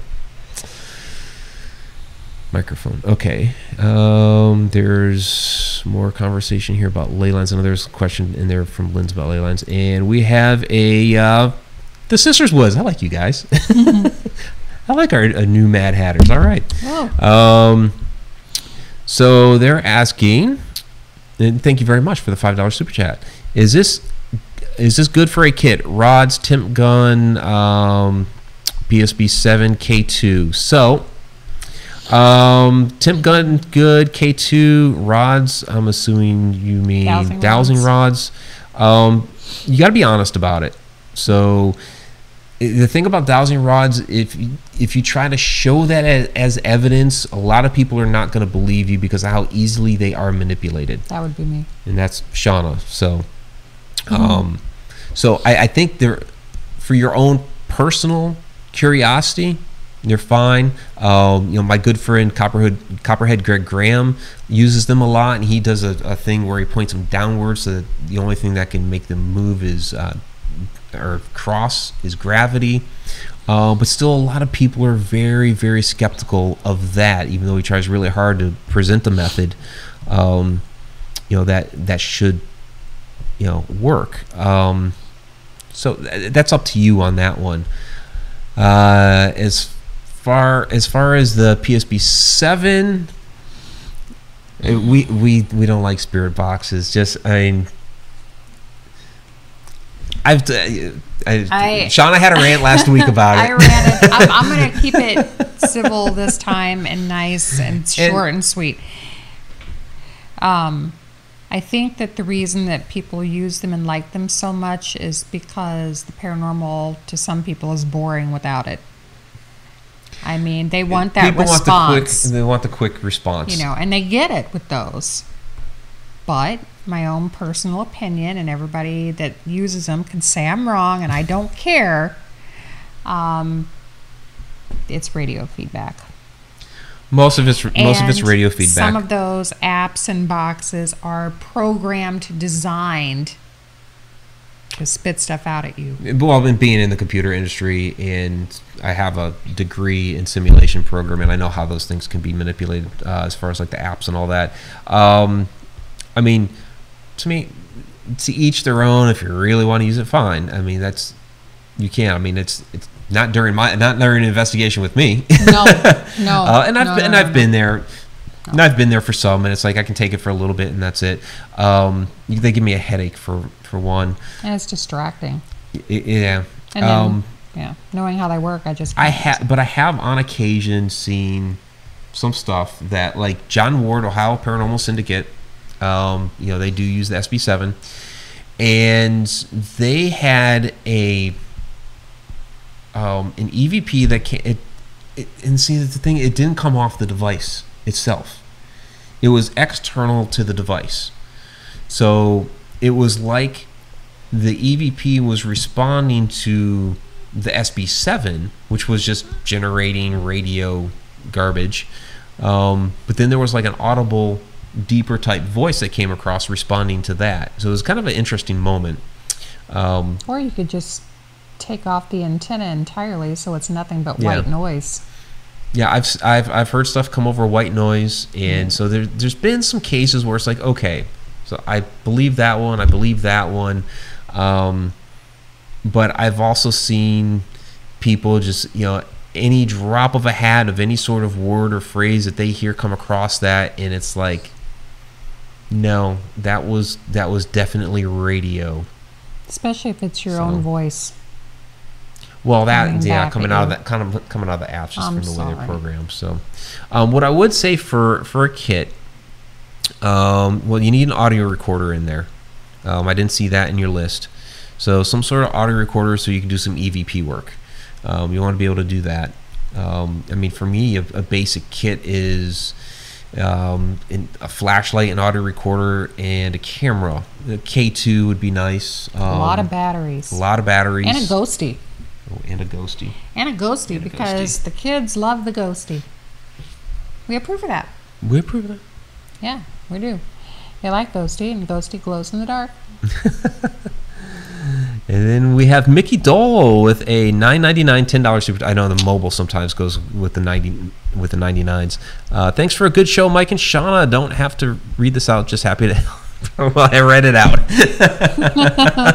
Thank you, Mickey Dole. Absolutely appreciated. So, so sisters, what I hope that uh, answers your questions about um, a, a basic kit. You know, this- I mean, we have other that we've thrown now, um, but you don't really need it. I mean, we got along just fine for years, you know, with just with just the basics. You know, Yeah, audio 'cause recorder and your- flashlight. Your body, your, your yourself, yes, your body's your best tool. is your best tool. Your body's your best tool. Trust your trust your feelings. Trust your instincts. Yeah, and Yeah. don't forget that, you know, don't talk at them, talk to them. They're people too. Right. You may not be able to see them the same that you're, you know, you can see each other, that you can see other people, but um, they're still people too. So they should be treated like people. And there was the other ley line question that I knew Lynn's asked. Do ley lines correspond to tectonic plates?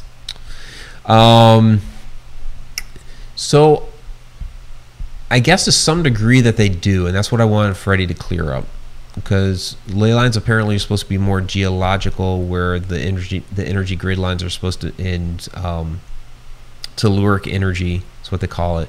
Um, supposed to be more with the the magnetic lines within the uh, within the Earth. So, yeah, uh, when whenever we have him on, we'll have him clear that up. Yeah, that So- will be a very enlightening show. It will. It will. he's awesome. Um, let's see. From several mad. Oops. Oh, they said it was buffering. What do you mean it's buffering? Video output low. Uh oh.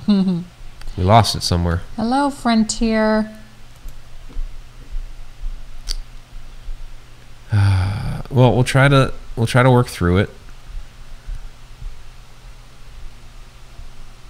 Um, from several Mad Hatters, what do you think about train tracks as conductors, or just having a lot of energies around them? Huh. Um, I mean, your metal on rock, possibly. Railroad bridges are always haunted. Yeah. Well, a lot of them Uh, are. Yeah, Well, a lot of people always, hang but- themselves on them. That railroad bridge there and the one that we went to, you know, here in Illinois.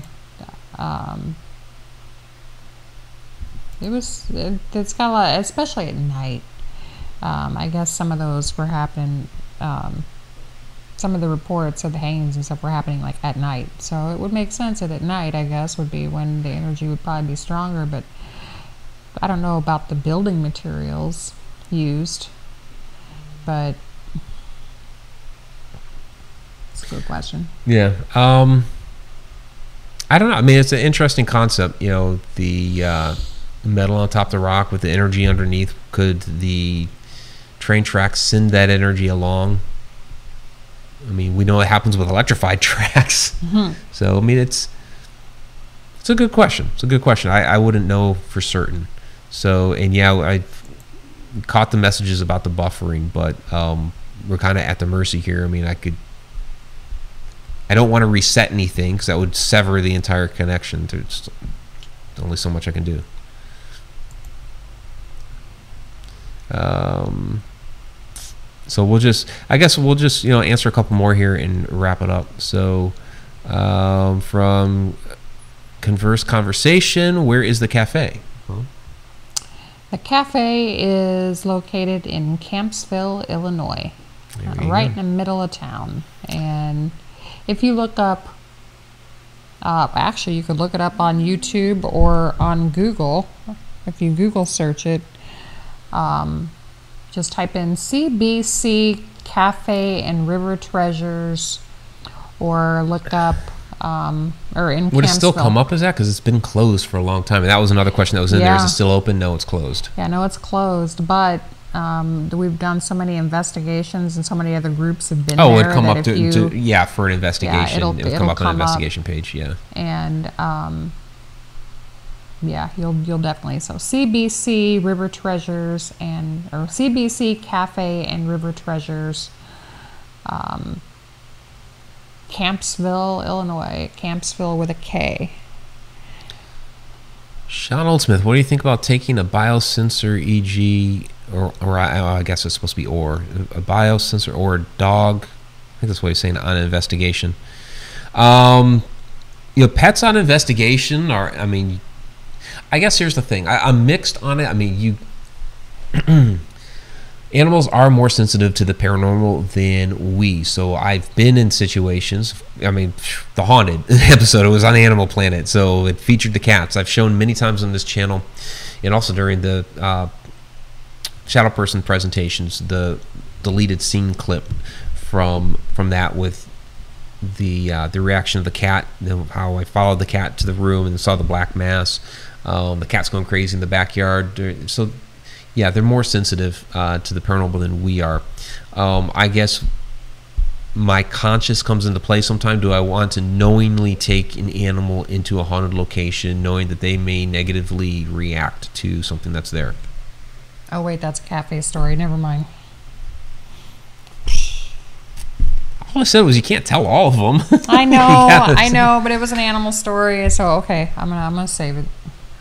I'm just gonna give Shauna her own show. More stories from the cafe. I'm gonna write a book someday. You have to because you've had a ton of stories from there.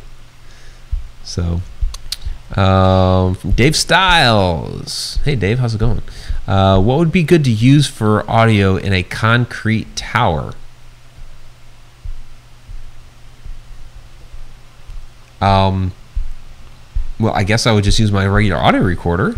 Yeah, I mean, nothing different there. yeah. I mean, I'm not going to be broadcasting through a concrete Yeah, tower. that's- broadcasting. maybe that's it. work. Yeah, that's definitely not gonna work. It would be a film now, view later type of deal, which we do a lot of. Seems like, Yeah. especially in some of the places where we just get too deep down, where Yeah, there's no we just- signal, or out in the middle of nowhere, which happens a lot. And there's no film now, watch later.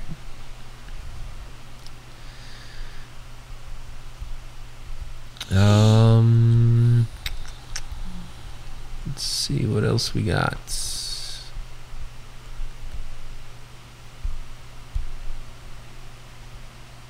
I didn't get the whole question there. It's like half a question. Um, is Annette Kirkwood what? It says per uh, converse conversation is Annette Kirkwood, and then there's nothing else. So YouTube ate it. I guess YouTube ate it. Okay. Um, Guess I've had a lot of great questions tonight. Just want to say. um, okay, from April, what do you think about pendulums? Is that actually spirits moving it or your own energy? It's a good question. Yeah. So, because I have one.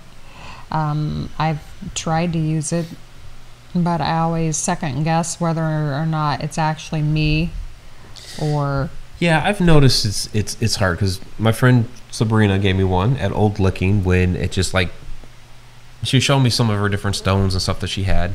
What? Cameron's in there somewhere. Cameron's in there. Cool. Hey, Cameron. Speak in all caps so we can see you. And get off Shauna's phone. She's doing a show. She was trying to figure out how to get in. Um, but yeah, it's, it was a tiger eye uh, pendulum, and I picked up. It was like buzzing in my hand, and she's like, "Well, never called out to me. It's calling out to you, so you take it." So, and I pl- I've played around with it a little bit, um, and she was kind of showing me how to use it. But I can see where it's kind of like difficult. It would take some practice to get a hang, the hang of it because I could see where you just you know a little bit. You know, you move your hand a little bit, and all of a sudden it's moving. So a more But- interesting way would be to, like my dad did with the rods. I'm gonna have to bring it on the show one time and show you what he did. He made this little picture frame Oh, that box, wooden yeah. box, and it's got things where you can still hold on to the rod so that your energy is there, but you cannot move it visibly. Mm-hmm. It's stuck. I mean, you can't move it without being noticeably fake about it. So the same thing might be interesting with a pendulum, where Maybe. you know, as long as you're able to, you know, your energy is, you know, there, you know, could you get, you know, the energy Mhm. from whatever to move it if you're not touching it and moving it yourself? Yeah, when she was showing it to me at Old Licking, um, was you know trying to show me how to steady it and hold it straight. Like there's a way you wrap it over your fingers or whatever, and she started me off with you know, um, okay, show me your yes, show me your no. And I didn't move, and the yes movement was definitely different than the no movement. It changed up. And so I tried that at Spiro Mounds, and you guys didn't really get a whole lot of that on the broadcast because it was just we were on the mound. I'm like, here, let me bring out the pendulum on the mound. Made sense, right? Um, so you guys got like three seconds of seeing me like kneeling there with the pendulum. Um, and if anybody from Dark Knight Paranormal is, is watching, they can attest to how um, the, that first attempt um, there was some movement there and my hand was not moving. Now the second time that I attempted it after we'd gone down off the mound, come back up and all that, um, it, it, it wasn't working. And my I know my hand was moving, so I just negated everything that was happening. I was like, no, this it's moving, but that was my hand shook or whatever, and just I second guess Yeah. all of the stuff like that, dowsing rods. But I've seen them move inside the box, and I knew it wasn't me. yeah. Um, my I, I've seen them move when I'm nowhere near them in the box. So, and I've got two of them, I think. So, a pretty cool contraption, if I do say so myself. Oh, okay. Donna saying uh, Converse Conversation is Annette Kirkwood. Okay, very cool. Very cool. Okay, I didn't understand that from before. Okay. Uh, and there's Cameron Yeah. right there. She's saying Shauna. All right, very cool. She did She's ask a in there. question in there. She said, Well, I'll have to and we're not for it. getting to it. So yeah. So says, the stream is back up. Apparently, it, it crapped out, and we lost about ten of our viewers from that. Sorry about that. It's getting a little bit late anyway. "Where is the next investigation gonna be?" That's but that was her question. Well, it needs to go in there. She needs to get in line She just like everybody else. She did Then what do you? Because we didn't answer it. So Well, no, no, no, get off the phone. get off the phone. You're supposed to. I'm gonna ban phones from out here. Where you're supposed to be. Boom. Here, come on, be professional. I am professional. You be off your phone. You don't see me on my phone. really? Are you going to go there, Mr. I'm on my phone 24 7, even when I'm driving and being unsafe about it? And not during the show. She's never done this before. I'm cutting her some slack. Um. So. Where are we at? What was her question? Where's the next investigation going to be? Oh, that's at. Actually, not really sure. Yeah. I mean, our next Well, we have we have one scheduled for uh, October 27th. Um, that's going to be our um, Our Halloween, special. special. But there'll be other stuff in between there. We just haven't really scheduled it. Like this coming weekend, we know that there will be something on Saturday night. We just don't know what yet. So Saturday will be at It's Raining Zen making my own zombie doll. there you go. There you go. Um, let's see. Why are spirits stronger at night? From April. They're not necessarily stronger at night. I've So- had a lot of really, I've had a lot of stuff happen at night, but um, I've had a lot of really crazy stuff happen during the day too. I mean, you would think that it would be more active during the day because that's when you know everybody was awake. Yeah, I mean, a lot of people try to test stuff to the moon or the different hours of the day, or um, you know, during a certain set of hours that you know energy or magnetism of the Earth is this, that, or the other thing. Um, but if you just look at reported hauntings, they happen all different times of day. Um, you know, a lot of these historic locations that you know, where the curators or docents or tour guides or whatever are reporting information. Well, they're giving those tours during the day. You know, so all that activity is happening during the day. Uh, of course, people do experience a lot of different things at night. So it's just, I don't know if it's necessarily stronger. It's, I think it's always throughout. It might be more noticeable at night because things are quieter then. That's true. Yeah, you don't have as much noise pollution and all that, which is one of the reasons why we investigate at night, is so you don't have as much noise pollution. Um, I think people's you know senses are heightened. They're kind of more aware of what's going on around them because your your sight is reduced. So maybe you hear some more things, or maybe um, you see shadows a little bit more because it's that time of the day where you see more stuff like that. So, um, let's see from Sean Oldsmith, are pyramids around the world on ley lines? Yeah. That's kind of why they built them where they are. Is uh, they they knew where those uh, energy grid lines were, and they built them there on on on top of those uh, locations to tap into that energy. Yep, absolutely. Um, Tom McNicholas saying there are ley lines in Chicago. Yeah, well, ley lines go all over. So yeah. Um, dun, dun, dun. Mm, That scrolled all the way to the bottom. We're gonna have to wrap it up soon. I'm losing my voice. Um. John Oldsmith suggests that I should use a pendulum with an SLS camera. So from Donna, as far as pendulum, if it has a stone at the end, you have to rotate it with the stone for it to work too. Okay. Um, okay, I think we got all those, which is good. And what else do we have? From Betty Lange, why not do a live stream on haunted crafts? You're not really a crafty type person. I'm not a crafty type thing. person. I mean, I'm just not crafty. I can make those candles. I, You make those candles. Yes, you make those candles. yeah, That's about as crafty as you get. that's about as crafty as it gets for me. and I made the hand fasting cord. It's probably about as as far as like that kind of crafts is about as crafty as I get. I have done some woodworking and stuff like that. I assume With my father, I have to have done woodworking. So I assume that's the type of crafting that you're referring Yeah. to. Um,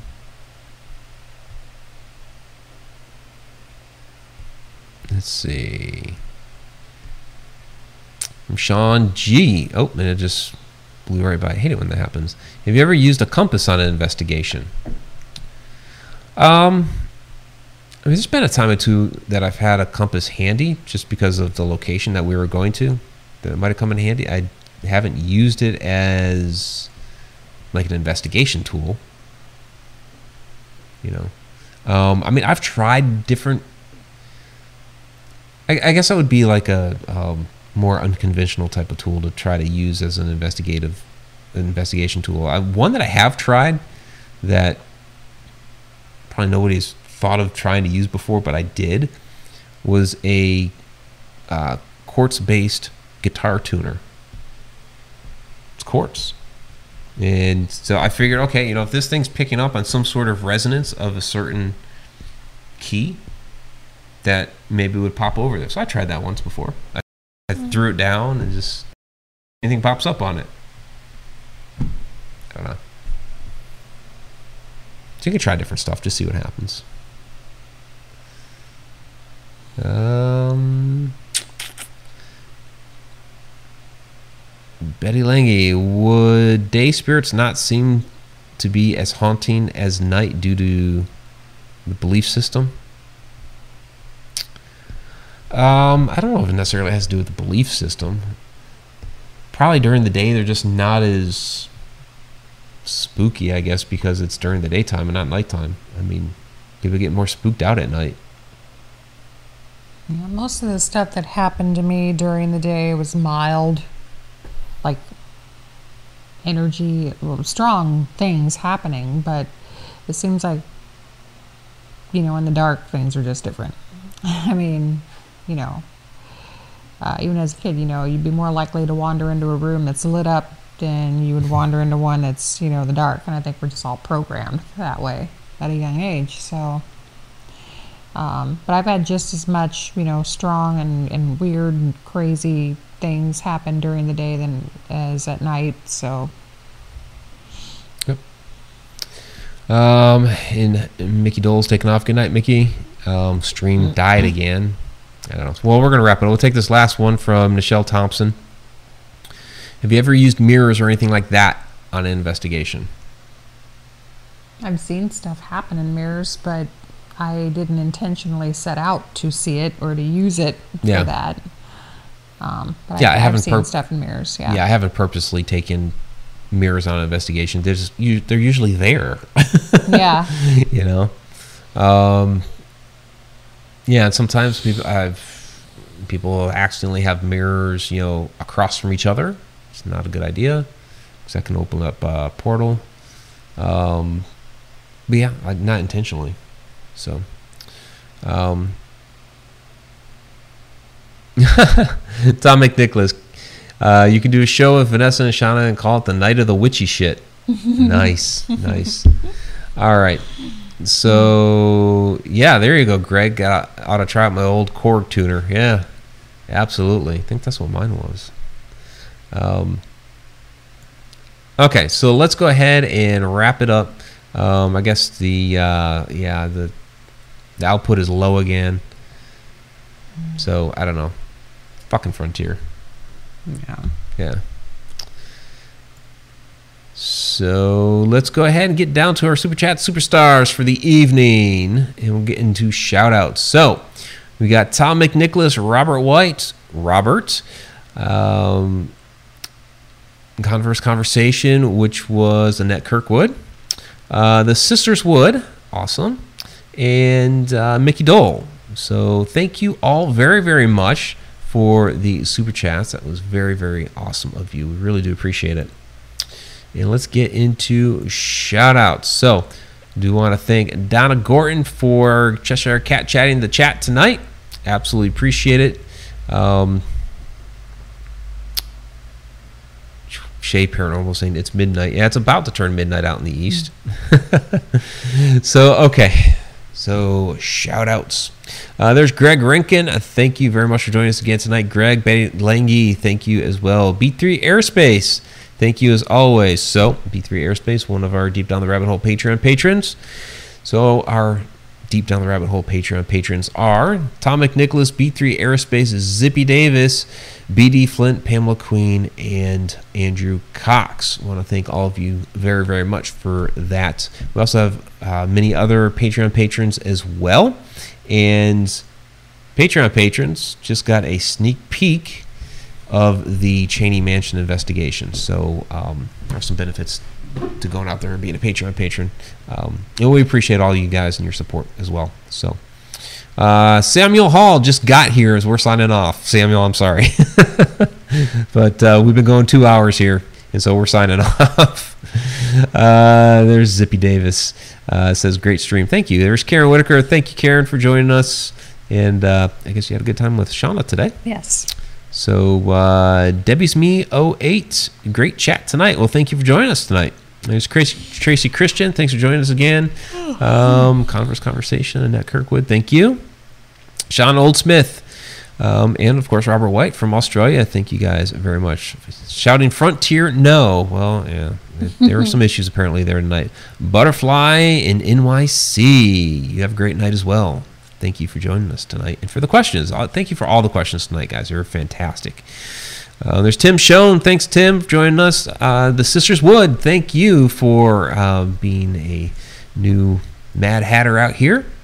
So thank you for the questions. EEQQ. Thanks for joining us again tonight. Uh, there's April M. Wimigwans. Thanks again for joining us. Uh, there's the Haglin. Um, let's see. There's Shay. Shay Carroll. Thanks for joining us. Sharon Lane. Thank you as well. Always appreciated. There's Lynn's White. Thank you too. And there's uh, the Haunted Road Media Fairy Queen, Diane Hilbert. Good to see you tonight. Go to sleep.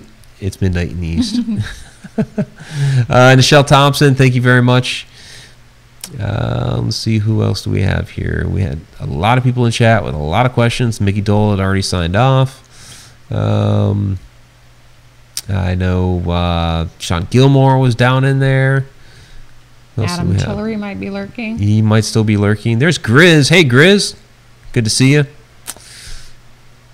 Um, all right. Nice, nice group in there. Yeah, tonight. good group tonight. So let me scroll back down. So I know some people are already signed off because it's getting late. And it is. And I can't talk anymore. All right. So we're to go ahead and wrap it up now. So there's Kathy Siliento. All right. All right. Um, in April, we did not forget you. you guys have a great night. So um, sorry about the whole edge of the rabbit hole thing. Stuff happens. Power outage for Freddie. We'll bring him back. We'll uh, it'll have to be October because we're, we're booked until the 9th already. So um, give you a preview of what that is, we have drum roll. Next week, Southern Gypsies. We also have and oh, and he was out there earlier, Chuck Banks. Chuck Banks is going to be filling in for Vanessa Hogel because Vanessa's art show is next Tuesday. Best of luck to Vanessa. And we also hope she feels better because we also did not have Vanessa tonight. So, um, yeah, so we were without Vanessa. We were without our guest. We just did two hours of most haunted memories with our very beautiful and gorgeous sh- chat shenanigator. um, and so, shout out to Betty. I thought I got Betty. So, Betty Lange. There you go. And uh, Dave Styles is out there too. So I thought I, I thought I got Betty. Did I not get Betty? I guess I didn't get Betty. We got gotten Betty. I'll see you tomorrow at work, Cameron. Oh yes, Cameron was out there too. So Cameron. Um, what else was I saying? Oh, okay. So Southern Gypsies next week, along with um, Chuck Banks, is going to be filling in for Vanessa Hogel. The week after that is the Cafe special. the cafe special. So finally, all the different stories about the cafe, everything that you ever wanted to know. Yeah, our my former paranormal group was called Callan County Paranormal. So we have much shenanigans and escapades to talk about. Yeah. So that's October 2nd. October 9th, we will be welcoming back Ghost Crier. They're kicking off a new show here this fall, so we'll bring them back to talk about that. And then hopefully after that, um, we'll have Freddie Silva back one of those uh, one of those days. And Michelle LeBaron is going to be on during October as well. We just haven't picked the date yet. So And then also in October, we'll be going to Chicago. yes, Spook Show. Uh, no, that was Spook Show was uh, Afterlife. It was Afterlife. Yeah, Spook Show was August. Afterlife Convention is October sixth. So that's everything. That's everything. everything, and so much more. All right, everybody, you have a great night. We will catch you next week. Stay tuned for Friday Night Ghost Frights coming up on Friday. Right. and you guys have a great night. Yeah, it'll be a. You guys will like next week. The Greg is like, can't wait till next week. Yeah. Southern Gypsies are a lot of fun. Oh yeah. So, all right. Till next time. And I can find the button. It always takes me a while to find the button. The button, the button, button, button. There we go.